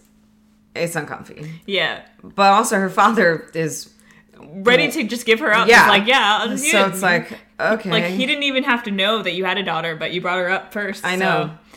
So, um, so he then but then he, he he when he uses the mirror and finds out that it confirms that the daughter is in fact Linda Owens who he now knows is called Lindy I believe because her dad called her that um and so he gets really excited and he's like all right He is. It's actually kind of cute. Like he's more energized and excited than he has been the entire book about yeah. anything. And um, like he gets to work there because they've got like a whole extra floor, and so he makes it a nice like suite for her and paints the room and, And gets gets the more bed. He books. uses the mirror to check her size in the closet, and then buys out like Macy's Juniors department for her in her size. Like and he has a, makes a big library for her attached to her uh, room and like gets her all like just orders ton of books and he's like super excited about it and it's actually kind of cute um still creepy though because also like the reason he knows how to make it so nice for her is because of He's been spying He's been spying on on her her and also lest us forget he uh lest us not forget he is kidnapping is her. kidnapping her. Um, but it is also kind of cute. Um, but the book doesn't like let you forget that he's like he's where he's not like super happy about it. Like he knows what he's doing. he's like this is fucked up and let's but also not forget that like. Will and Magda also go along with this. They also think it's fucked up, but they're also like best shot, and Yeah. we know he means well. yeah they're like we know he's like not terrible The one thing I So- don't like is, and this is like trivial of his preparation, is he like writes on the her door like paints Lindy's it room? Lindy's Oh, room, yeah. and like I'm like that's her father's nickname for her. Like he if you want to seem Linda, like a little bit less creepy yeah, you don't just write Linda. Um, no one comments on that, but Yeah. I I'm I mean, commenting on look, that. if I were him and I was trying to be really smart about it, I wouldn't do half of the things that he did because I would be like, hey, I would want to make the room nice, but I would also be like, hey, you, here's the credit card. You feel free to decorate it however you want. That's true. That will make Yeah. you feel at home. Like, I would give her some control over her Yeah. environment, you know? Yeah. Like, on the one hand, it's cute. And Or maybe even like do the bedroom and then like give her the, but like not not get too great, but like make it nice, right? But then like give her the whole um, library empty and be like fill it up, or maybe like put a shelf in there with some books on it, and then be like fill it up, do what you want, get whatever you want, make it comfy, like do your thing. Yeah. you know, even just the library, because like I, I could see setting up the room. Like you don't have to know someone too well to set up a nice room for them. No, but I mean, But he obviously goes above and beyond that. yeah, and like buying all the clothes and stuff. Yeah, and, like, that's let her buy her own to clothes. max. Um, Um, and that's also like I don't think that ever comes back. Like I don't think she ever comments on it. He doesn't even mention if she wears any of the clothes that he gets her. It's like, does like, he even okay. have taste? And- Yeah, we we don't know. He just got everything, so I guess it doesn't matter. Yeah, but Um, obviously she shows up and Yeah, is like not, not happy, happy to be at there at all. She's mad. I mean, she she even says she's so he he watches her in the mirror when she shows up because he doesn't want her like to see him immediately and like be terrified even more than already Mm-hmm. is. So Will walks her around and she tells Will about how she um how she she wants to get out of her current situation but she wa- was doing that her herself she's got, She got a scholarship. scholarship to that private school and she wants to go to a really good college and she's gonna get out and leave and that's that'll be that Yeah. um so she's like this ruins all my plans what am i supposed to do now because like she's not gonna be allowed to leave to go to school or anything Yeah. Like this just completely ruins everything for her. yeah Like as much as it's a better situation in terms of living space, it is a worse situation in terms of just her general goals. yeah and so we get this like time period of kyle being like adrian being both um upset that she's upset but also like i mean i guess that's fair that she's upset Yeah. And Will is kind of like, don't bother her. She obviously doesn't want to talk to you. Um, don't go too hard.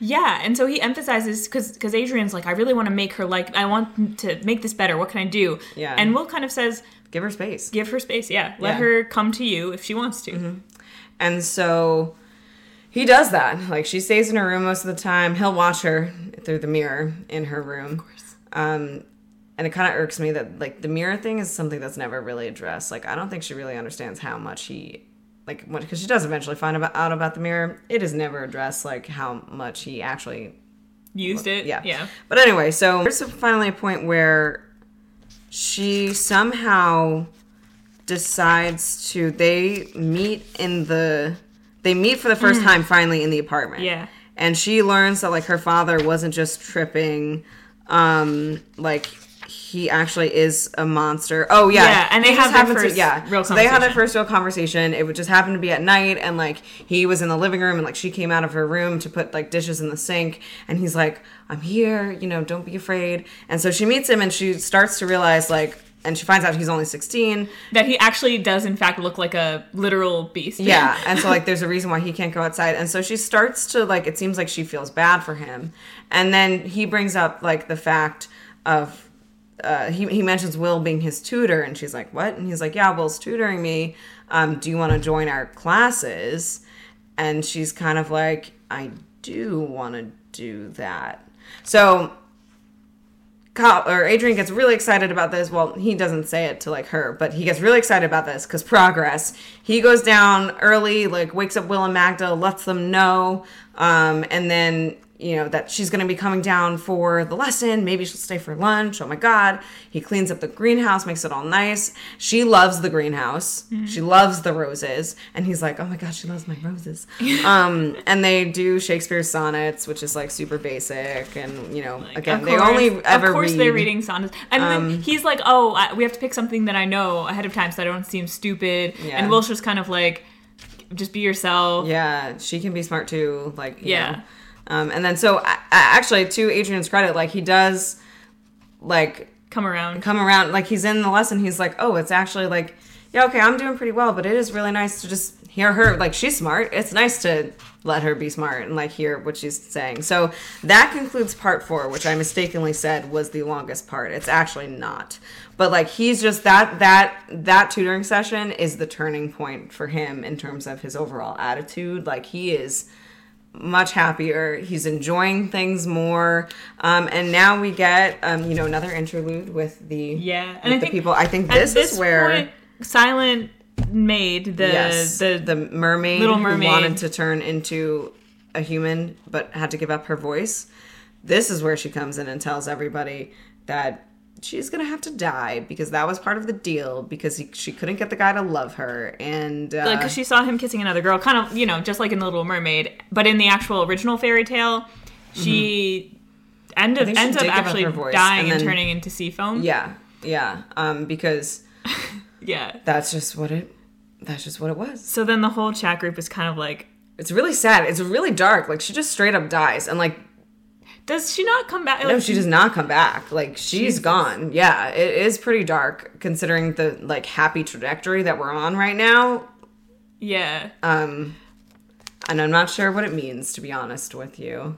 i mean yeah she she just straight up turns into sea foam Yeah. it's sad Um, so now we get part five, and this is the longest part of the book because this is his like actual cement- cementing of his relationship with Lindy, um, as he does call her. yeah Um, And I will say at this point, um, on this continued as we as we've most of the the books we've read up to this point have had some kind of central romance in them. All of them have, I guess.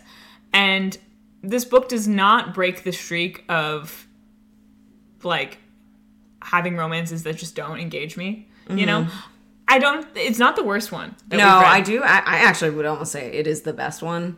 Um, I would say only like Lily's to remember Ghost is only better Oh, yeah, because but it's that's a better book like, and and there's it's better but it's not like a really like big romance. No, it's just it's- like, it's more of, like- everything is yeah. working together really well, including the relationship between the right two. and i would say if if we're gonna go with like romances like partnerships that are meant to be romantic and romances honestly i think this one's the best just because like well they're locked in together because he is a self-made prisoner and she's literally his prisoner so they have nothing to do but get to know each other which they do yeah, they do. i mean i'm not saying it's the best fleshed out one i i don't think that I would say Um, the thing for me that it just doesn't do is I don't. I can like appreciate the construction of it and say that it doesn't bother me as much as like beautiful creatures and um I am number four Mm-hmm. yeah and even Twilight because like it's Twilight's a little special case, but also like I didn't I wasn't like ooh the romance it's so cute. Yeah, I'm not I, in- I didn't care about felt that. that. way, and I didn't feel that way about this either. But I think it came the closest to me. Yeah, I think when I was younger and reading it for the first time, like there was something about it that simultaneously repulsed me because I feel like there are parts where it gets really like saturine and like Yeah. how do you however you say that it gets really like overdone. Um, to the point where I get a little bit like, eh. Honestly, most of the end for me, I'm like, eh, yeah, I'm guys like, mm, 16, it's a little 17, like mm, too much. Yeah, But I also was like, there were parts that I I think I did find really sweet and, and interesting, but I had again I have not had that like that, you know when you're reading like a really cute romantic book and you're like you feel it in your body Yeah. and you're like Yeah, this isn't that book. and you're like oh like or there's like a lot of tension you're like I really want them to get together because you could tell that they really you know there's, it's not there's that. none I'm that not not rooting for them. But no, but it's yeah. just when they, it's just like a, a comedy, right? When when there's a really when you're there's a really good comedy or a really good romance, you feel it in your whole body Yeah. and you're like really engaged. And there's none of them have done that for me so far. Yeah. And And I'm like looking at my notes and I'm kind of like, even though this is the longest section, like even though it's I I mean, like we don't. I don't even know how much we actually have to talk about because it There's is just them, just them exploring their each other in terms of like becoming friends and like learning about each other and doing cute things like watching the Princess Bride during a thunderstorm because she's scared and yeah, he's just awake and like doing more. Exploring the attic. Oh yeah, doing yeah. more lessons with Will. Apparently, there's a chemistry lesson. All we see is English, but okay. Yeah, Um, they explore the attic. There's a moment where they find an old dress. yeah, they find this old dress and they uh, like a bunch of stuff that belonged to the former owners that I guess got left there from like a long time ago. And she puts on the dress, and he's like, "Well, she's actually really pretty."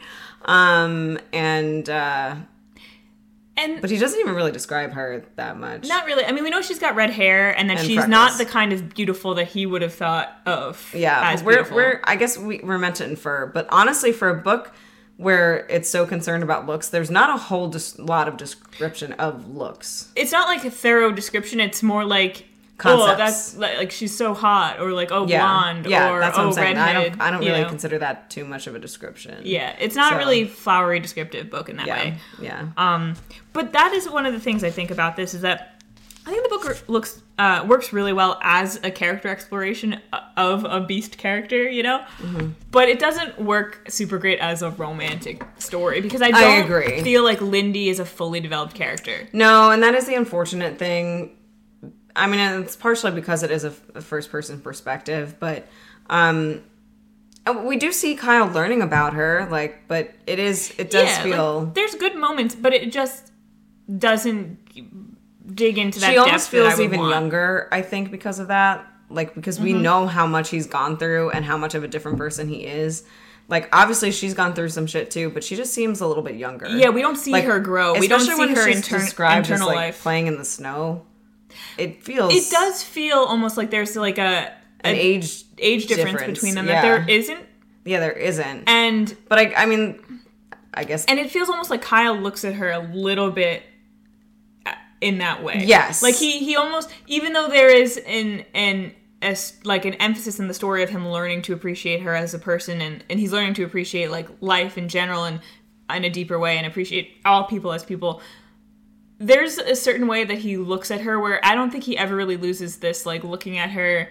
as some kind of like unattainable like special Yeah, girl yeah. who is kind of a little bit separate from him and also is yeah there's like like he, he's got this longing for her but it's really less about her and the fact that like she could be the key to his happiness aka getting rid of the curse. Like he thinks that he he I, I mean like he genuinely seems to think that he would be happy with her and he loves her. But like it's also on the backdrop of like this is his only chance. And so how much of it is yeah like it's like both of those things Yeah. working together is kind of yeah how much Yeah. of it is is him actually being all about her and how much of it is him feeling like this is his only chance. And i think both things can coexist at the same time.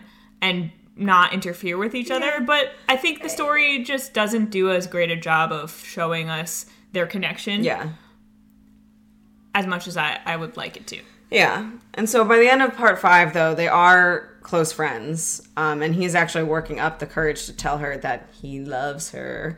Um, because she had expressed, he, he was thinking about letting her go. Um, because he just, he felt so strongly about her and felt horrible that he was keeping her there. It had been like seven months, I think. We're gonna, around the seven month mark or something. I don't know. i don't know yeah I mean, seven months after she'd been there, not like seven months into this whole she's been thing there for a while i don't yeah, know she. I think it said long. seven at the beginning of the. I don't know. It doesn't matter. Um, but then he she t- tells him how much she loves snow, but she's never like been out of the city. So he calls up Daddy Warbucks, um, or his dad, and gets him to like get their old winter cabin ready. Um, and so the four of them, Will and Magda and Adrian and Lindy, all drive up in a limo to upstate New York so she can be in the snow. And so they're there for like at least a few weeks. I think the intention was they were going to be there for a few months. But How does it happen? so they're like sitting on the couch and he made a fire because he learned how to do that.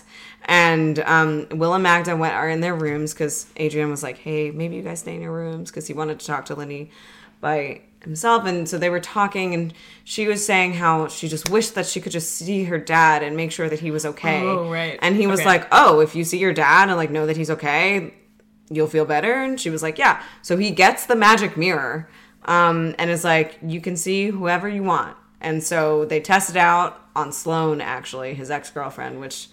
What a weird thing for her to do. Yeah, she's like, oh, this really mean girl. I want to see her. Like, yeah, Yeah, it doesn't make sense for what little She- character both she, has she- developed. Like that doesn't make sense. yeah. Both she and Kyle have this like mutual resentment of their previous classmates. Yeah. That is unhealthy. it's one of their one of the areas where like they don't really mature. Past. yes, I will say. Yeah, they like they don't. And they we- think they're better than them too. And Sloane uh, doesn't get like a any kind of like depth to her character. No. Which is in contrast to the film, where there's a moment where he overhears Slo- Sloane talking about how uh, she felt like Kyle made her a worse person. Yeah, Um, which is probably true even in the book, but uh, we don't know that. we don't So- really, yeah. In the book, it's just kind of she's played one note. Yeah. Um, but yeah, so they test it out on Sloane, weird. But then she looks to see her father, and then he's like, Dying. di- I don't know, he's in an alleyway tweaking, like he's a drug addict and he is, you know, like shivering out in the cold, like he's not not okay. And she's like, "Oh my god, I have to go to him." And he's like, "Yeah, you should go to him."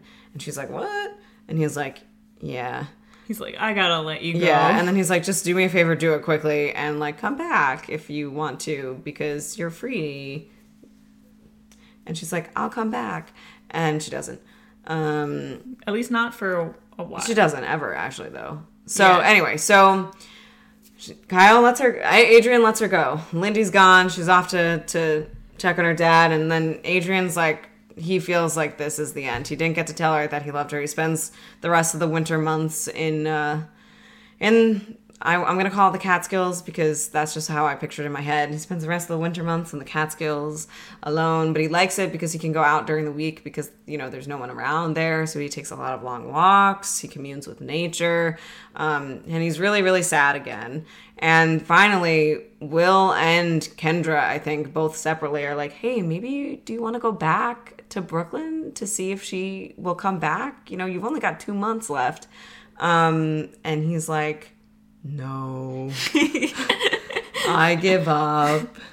And I feel like Will might mean- have guilt trips him too, and be like, "What? What about my sight?" I feel Yeah. like he might do that. I feel actually. like he does. Like, think he hey, didn't you promise that I would get my sight? What if you? How about you go do what you can to to make that happen? Yeah. um, And he's like, uh, she doesn't love me and she won't be back. and he's like, "It would just feel terrible." Like, I want to get my hopes up. yeah, like for Uh, And I mean, like, months. honestly- I get it. Fair. Yeah. I if I were him, I would be like, bruh, this is a hopeless situation. Yeah. I I I especially in in recent years like to maintain an attitude about life that anything can happen and nothing's impossible and uh, you know, the world is full of interesting miracles. Kyle did But- not have that attitude, But and we understand why. That's an attitude that needs to be cultivated and carefully maintained and is not I mean might it might come naturally to some people, but it it's one that you more you have to be more deliberate about. Yeah. It's very hard to to stay in that mindset. Yeah. So he does eventually decide to go back to Brooklyn. Um, and one of the, I, I, I'm glad I flipped to this page because it's just funny. But like one of the funny things is, so they'd gotten someone to tend to the roses while they were gone, and he did just a poor job, and the roses are all dead basically and dying. And he's like not happy about it, but at the same time he's like, actually this is okay because they're my roses and they're I'm gonna nurse them back to life. And he just goes straight back into like rose guy mode, you know. He's a rose guy. he's now. like, Yep, this is what I meant to be. I was right all along.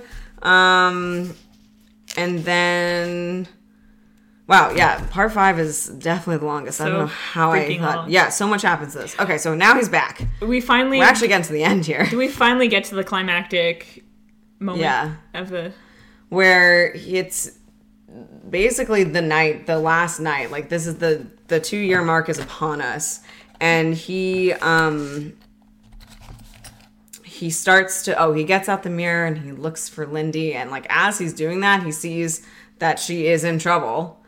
Um yeah being shaken down by like one of the guys like her dad a drug dealer I Yeah, think one of the- or yeah, something like that someone he someone he might owe money to Yeah.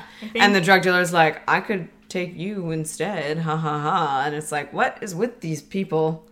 Maybe this is what they're like, but um I mean I, I I don't want to paint anyone with a broad brush yeah, I know. I'm not saying all drug dealers are okay to take their payment in child girl, but but there's at least two of them who had it on their minds. So Yeah. anyway, um, so Adrian's like, oh my god, I have to go to her. Um, and so he does somehow, like he knows where she where is. she is, like, and where I to forget, go. like, I think she lives. She did move deeper into Brooklyn, like, so they're both in Brooklyn at this point. Yeah. Um. So we know she's somewhere in Brooklyn, but like somehow he, because like he goes out into the subway and he doesn't put stuff on, so people see him. I think there might be out. some kind of magical thing going on or something where he just like he instinctively just knows, yeah. Like the mirror breaks. Oh, because he uses it to like.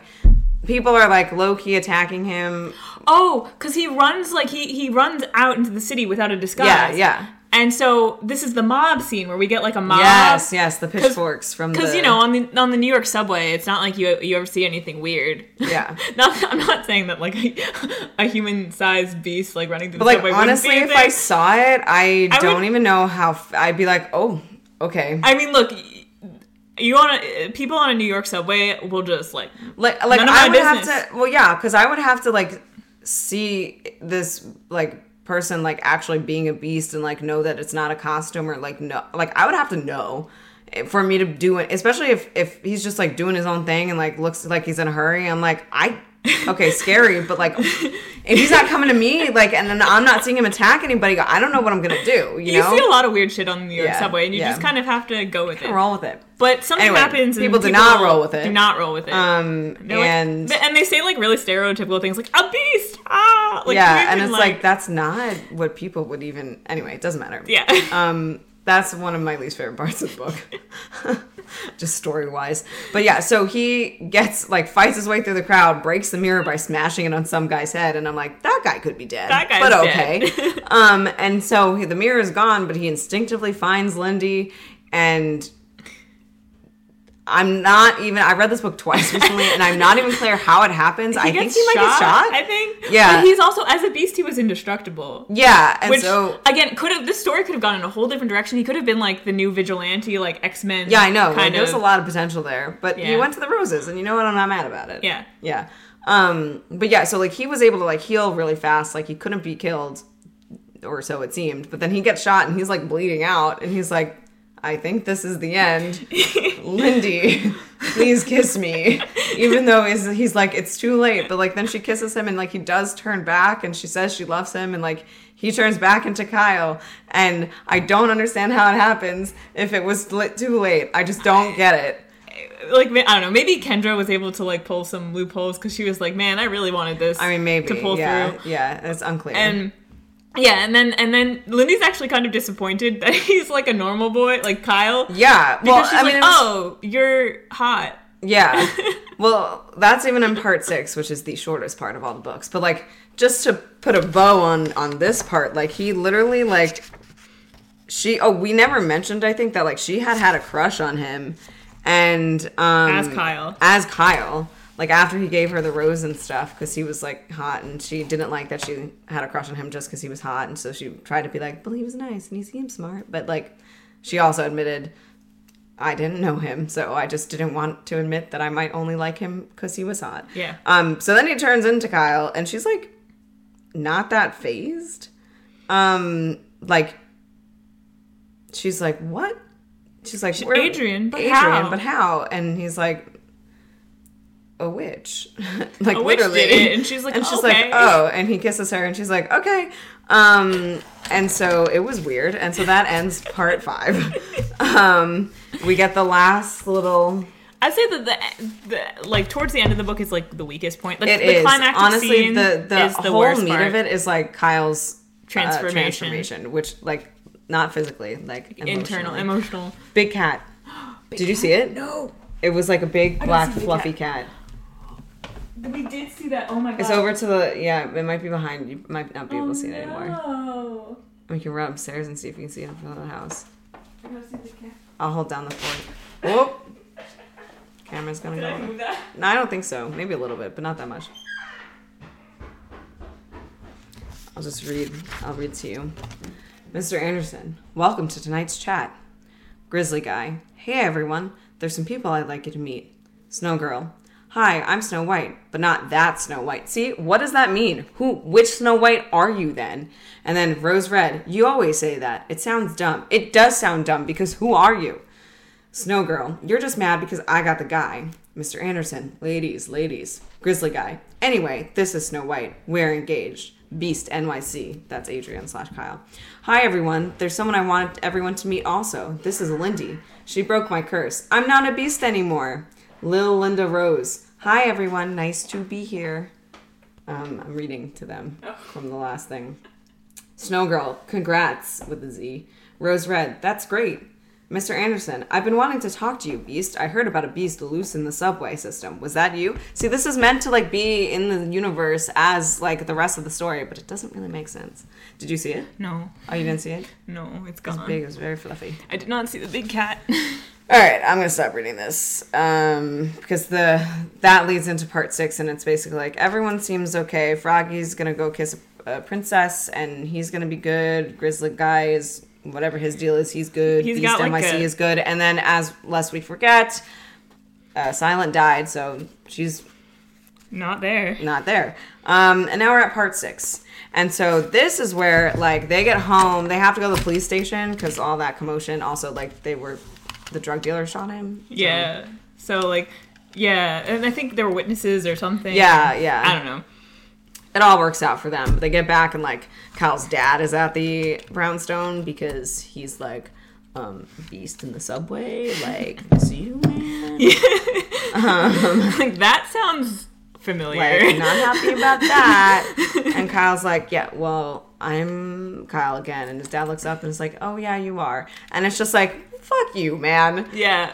honestly the worst honestly the worst person in the and that's the one thing i think the movie did better was like there was an implication that kendra was going to go back and get the dad Yeah. and i was down Yeah. And honestly, like he needs it But Kyle- movie movie dad doesn't need it as much as book dad needs it Kyle does have his like "fuck you, dad" moment. He's like, "I don't need you." yeah because dad's like you can come back to move to new york if you want and kyle's like nope Nope. Um, and so this is where um, it gets weird. Oh, Oh, oh, okay. So before it gets too weird, though, um, Will gets his sight back because that was one of the things that Kyle asked for, and so like Will can see again, and so that's pretty exciting. And Will was, you know, he was fine. Like he was a he he lived without his sight, and like he was good, and but he that's was also one thing is that in the book, like Will doesn't really complain about like um being blind. He's like, "Look, there's it's not easy. People, you know, degrade you and."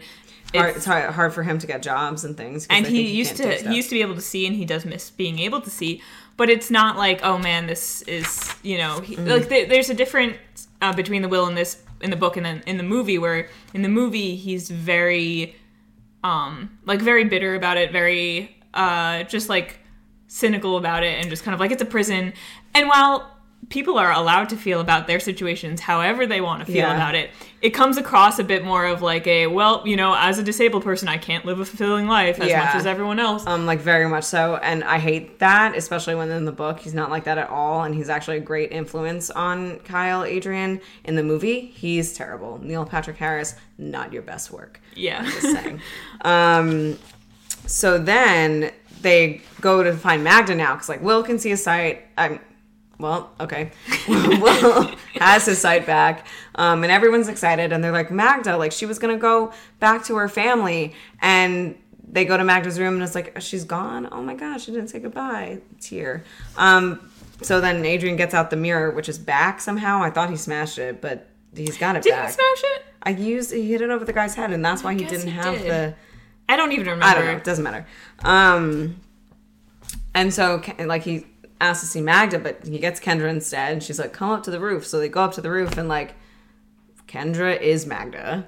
Yeah, Magda so Ma- is Kendra. oh, it was Kendra all over. Yeah, exactly. Um, which okay, there's not a lot of discussion about race or things in this, but it was Magda was obviously a woman of color, and it does feel weird to me that the one He specifies that she speaks Spanish and that she um uh like makes Latin food yes. Um, because that's where like she's from like South America or something Right. like that. It is a little bit off-putting that like she turns out to be Kendra, who I am assuming is white. I will say I don't think that we We don't actually know. have confirmation. And that's what I was thinking when I was reading that scene. Um, and he was talking about how he actually specifically mentions that when he worked, when she worked for him and his dad, she would make like regular food, meat Yeah. and potatoes kind of stuff. But now that she it's just him and her, um, and he doesn't care what he eats, she started making a lot more of dishes from like her background. And so I was like.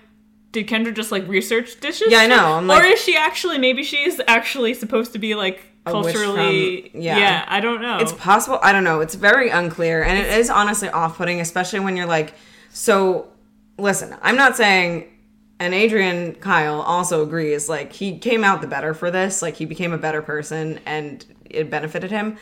But honestly, as as um as someone who lived with them and like saw how his dad was and like how that impacted Kyle, I just I There was- wonder if this is really like the best thought out plan. there was an interesting dissonance between Kendra as Magda and Kendra as Kendra when she interacted with Kyle. Because as Magda, she interacted with Kyle in a way where she was very much um, that kind of person who can see past the exterior and know that like this is a, a teenage boy who hasn't been shown much love and doesn't know how to express it and and also she knows that even though he's really a like an, an asshole that he is because he's miserable inside and that he would be a happier person if he learned how to appreciate people and be nicer but also as Kendra, she's kind of like you suck and you need to be taught a lesson. And she later and has I'm gonna moments make it pretty much as hard as it possibly can yeah. be. um, and and- and she ha- comes across as much more just retributive and like, Yeah. is that a word? And um, just less sympathetic. And it's very interesting because I think that both perspectives can coexist within the same character. But I almost feel like it would have been better if, like in the movie, they were two separate characters. I agree. I would have liked it a lot better because I liked Magda as and like some things do make a little bit more sense. Like he never had to tell Magda. Like there was never a scene about him revealing the way he looked to Magda. You know, she just always took it in stride. Hmm, I wonder why that is. Like she was the one who came up with the idea to bring Lindy upstate to the snow instead of set her free because like she was working towards like him. I mean, I guess Magda would have been doing that anyway, but I don't know. Like she was like scheming also as Kendra, I guess. But like, Yeah, I, I'm I, not a fan. I, I, I would have liked it if, if, if, because uh, also because having Magda as a completely separate character, that's another connection that he had That to he make. made, yeah. And then so now it's kind of a little bit more artificial. If it was this witch who was kind of rooting for it, yeah. And like the, the thing is, like like- Magda's kindness towards him is part of what changed him. because he he could see that there was there were people who could be loving and respectful towards him even when he Was an asshole. yeah Um. Yeah. So, I, I didn't like that. And then it was it also weird. I don't think it worked either because then it was like, well, the whole thing was that he wished for her was to like go return to her family, and he's like, and Kendra's like, I am returning to my family. Like I had been banished to live with you, and now I get to go back, and no one There's no really knows what that means. about what like that means. I think Kyle Adrian's be- like, oh, okay. I wonder if there are other books that are like fairy tale retellings that are set in the same world, and Oh, maybe, maybe. you get to see more of Kendra. I know there's like a Lindy's diary where you get to see more of Lindy's per- point of view. Oh, maybe we should read that. Um, maybe do a short little video. yeah, and it's- it's one short. day in the in the future. Um, but I Um, wonder if there. Are, I never looked it up. If there are other books that just didn't get as popular. maybe, maybe um, we could see because I'm I would like a little bit more explanation. It feels like there's like more to this world yeah, it feels like there's don't. something missing in that. Like, like it's like hinting at something that oh, if you know, you know. Yeah, and. I don't know. Um, but yeah, I, I definitely think that Kendra work would work better as just a completely separate character. Yeah, and and I think it also it works in the sense that I mean Kendra like I mentioned earlier Kendra kind of strikes me as like a very intense uh fairy godmother with like Yeah. alternative methods of helping her and it seems like her alternative methods may have gotten her in trouble, and that's how she got stuck being Magda in the first place. Again, unclear though. That's like the implication. Um, but it is very confusing, and honestly, a kind of uh, lackluster way to end the book. And if you want to talk about a really lackluster way to end the book, in the epilogue, they go back to Tuttle. They go back to the private school that they started at in the first place, yeah and to it's like finish out their senior year yeah, to finish out their senior year, and it's like, why? I mean on the one hand for Lindy if if she really wants to you know obviously keep up with her education and get to a really good college it makes sense but like they could have found another No, they could have like his dad is rich as hell, and he got both of them back in. He could have gotten both of them into anywhere else. I'm sure. Like that's kind of the implication. His money can do anything, and so it doesn't make sense to me that they would just go back and it's with all these people that they left behind like two years ago, basically that they didn't like. that they didn't like and still don't like. it would be Questionable choices. It would be real triggering for me. I feel like if I were them to go back yeah, to yeah. that. Um, but the fun thing is that they do get Will a job as a teacher there. And he still like lives with them. Yeah, he still lives. He's well, kind she of still like- lives with.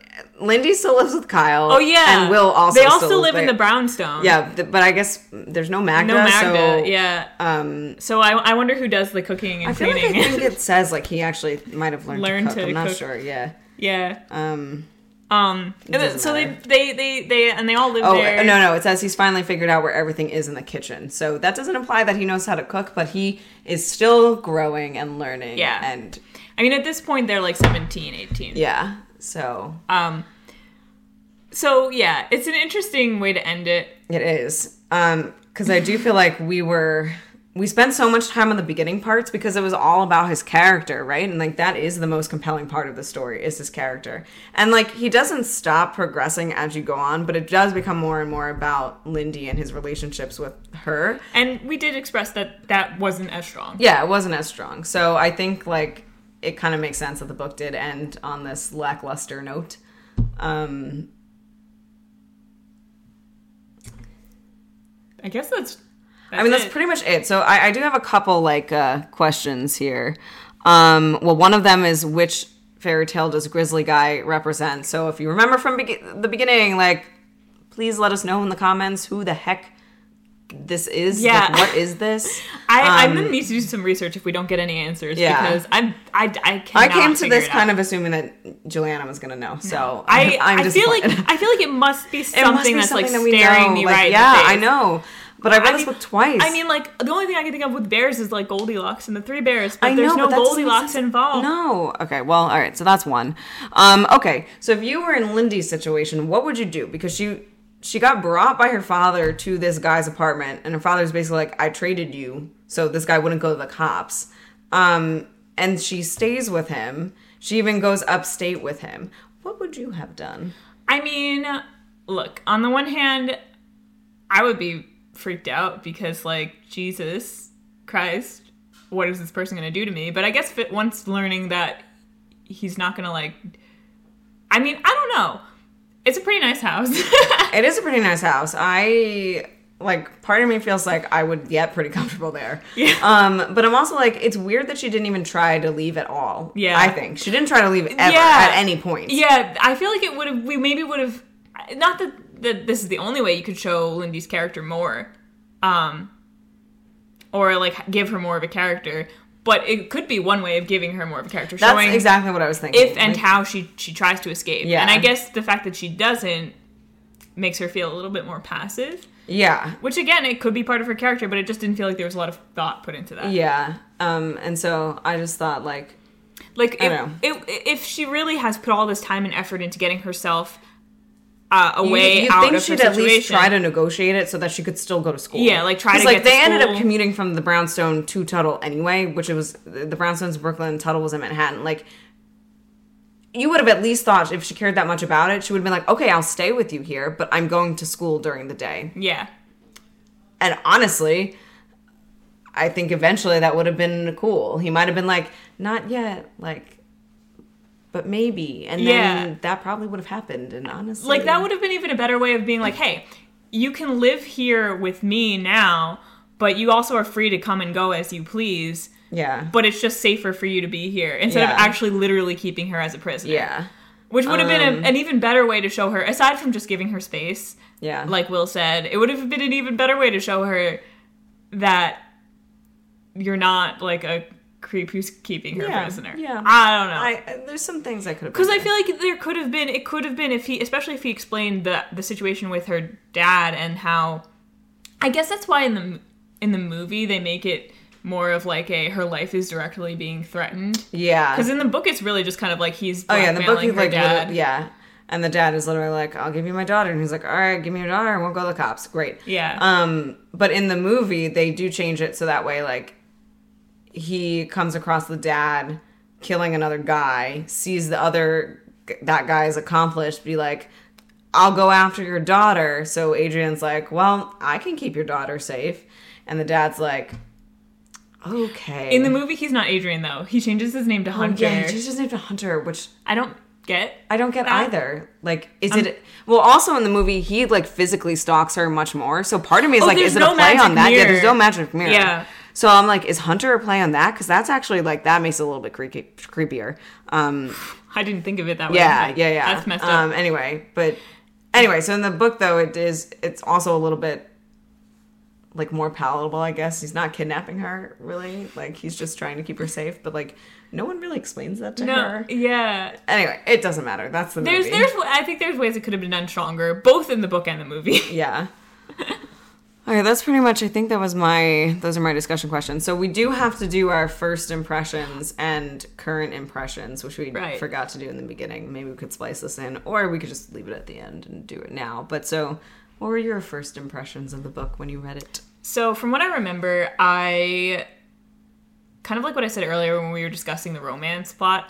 I found parts of it compelling, but I also found parts of it like ooh, too much, like Mm-hmm. just like a little too um, melodramatic at times. Yeah, yeah, yeah. And that kind of like it was like, oh, I like this, but I also kind of don't, you know? yeah, Um, and and I remember like seeing the movie and, and just having fun with that, even though it wasn't good. it's a really bad movie. Um, everybody, it is a bad movie. yeah, but I guess my overall impression of this book was it was okay. Yeah, I actually can't remember my first impression honestly too much. Um I know that I read this multiple times, but I think it was more of like a it's a quick story. Like it goes It's really a really quick. quick read. Um and so it's something that, you know, I can easily pick up. It's compelling enough where I'm like, I'm interested. And then it's over, you know. So I don't really remember too much on how I felt. I liked it enough, I think. Yeah, I, I yeah exactly. I liked Yeah. it enough. And this time around, I would say I got more out of the story in terms of being interested in the transformation of the character. Kind of like a lot with a lot of these these books that we've read, where I maybe they don't speak to my soul, but I can appreciate aspects of them that I couldn't before, and or in the opposite direction find things that I I can now put my finger on and be like that's why that doesn't really work for Yeah. me you know Yeah. Um yeah, I mean I, I guess I would say pretty similar for me. Um I enjoyed it. Like it felt more chaotic. Like I read it twice actually since we ended up having a long time before like between when we decided on this book and when we actually are filming it. So I ended up reading it twice. And I think the first time around I was like this is chaotic. Like I am all over the place. And then I read it again and I was like, eh, it's a little bit more contained than I I think the, impre- really the impression of that comes from just some of the absurd dialogue. Yes, like the things that yes, where you're like, "Whoa." The fugly skanks. Yeah. And you're like, okay, whoa, like, Yes, okay. and the, Um, Yeah, I think that's where that comes I, I, from. I agree. And then so when I read it again so closely together, I was like, oh, okay, it wasn't as like. I mean, it's still the dialogue is still like hits you in the face, but you know, I guess if you're ready for it, then yeah, it's less chaotic. I would say the biggest takeaway for me is book is way better than the movie. Yeah, Even though I'm it, I'm not saying it's like the best book in the world. Yeah. Way better than the movie. But I would say the best part of the existence of both the book and the movie is the existence of the Jenny Nicholson video. Yeah, Where she does a um, little retrospective on it. If you're looking for more information on the movie, you should go check out her video. That's fun, Um, yeah. I've watched it multiple times, and it is great. Um, and it is very entertaining. And you don't have to, just like this one, you don't really have to have seen the movie, um, or obviously read the book. We went through most of it for you. Yeah. Um, But it's definitely interesting to compare the two. And the yeah, and then feel free to also go see the movie, or Yeah. not go see it. watch it. Watch it for free if you can. Um, do not pay for it. Unless you really, really want to. Some of the decisions that they made. Oh my god, so Baffling. questionable. But anyway. All right, I think, think that's it. pretty much it. So Yeah. Thank you for watching or listening. You can find us at Read and Repeat Podcast on Instagram, Yes. YouTube, Apple Podcasts, Spotify, and I think, I think Google Podcasts. Oh, well. Google Podcast? Oh, Yeah, I didn't know that. We have a Twitter account, but we don't really use yeah, it. Yeah, I don't I don't really post on the Twitter. Um, It's But, but I think I've got some old links up there, so. Please leave some comments or yeah let or us know what you think. Let us know if you know what grizzly guy represents what fairy tale he represents. Um, let us know if you've got suggestions for books. Can't promise that we're going to do it because we got a whole list that we're working through. But if you have any um, we'd love to add them to it and uh, Yeah. we'll see. Um, cool. Well i'm taylor. I'm Juliana. thanks for watching or listening. Listening. Bye. bye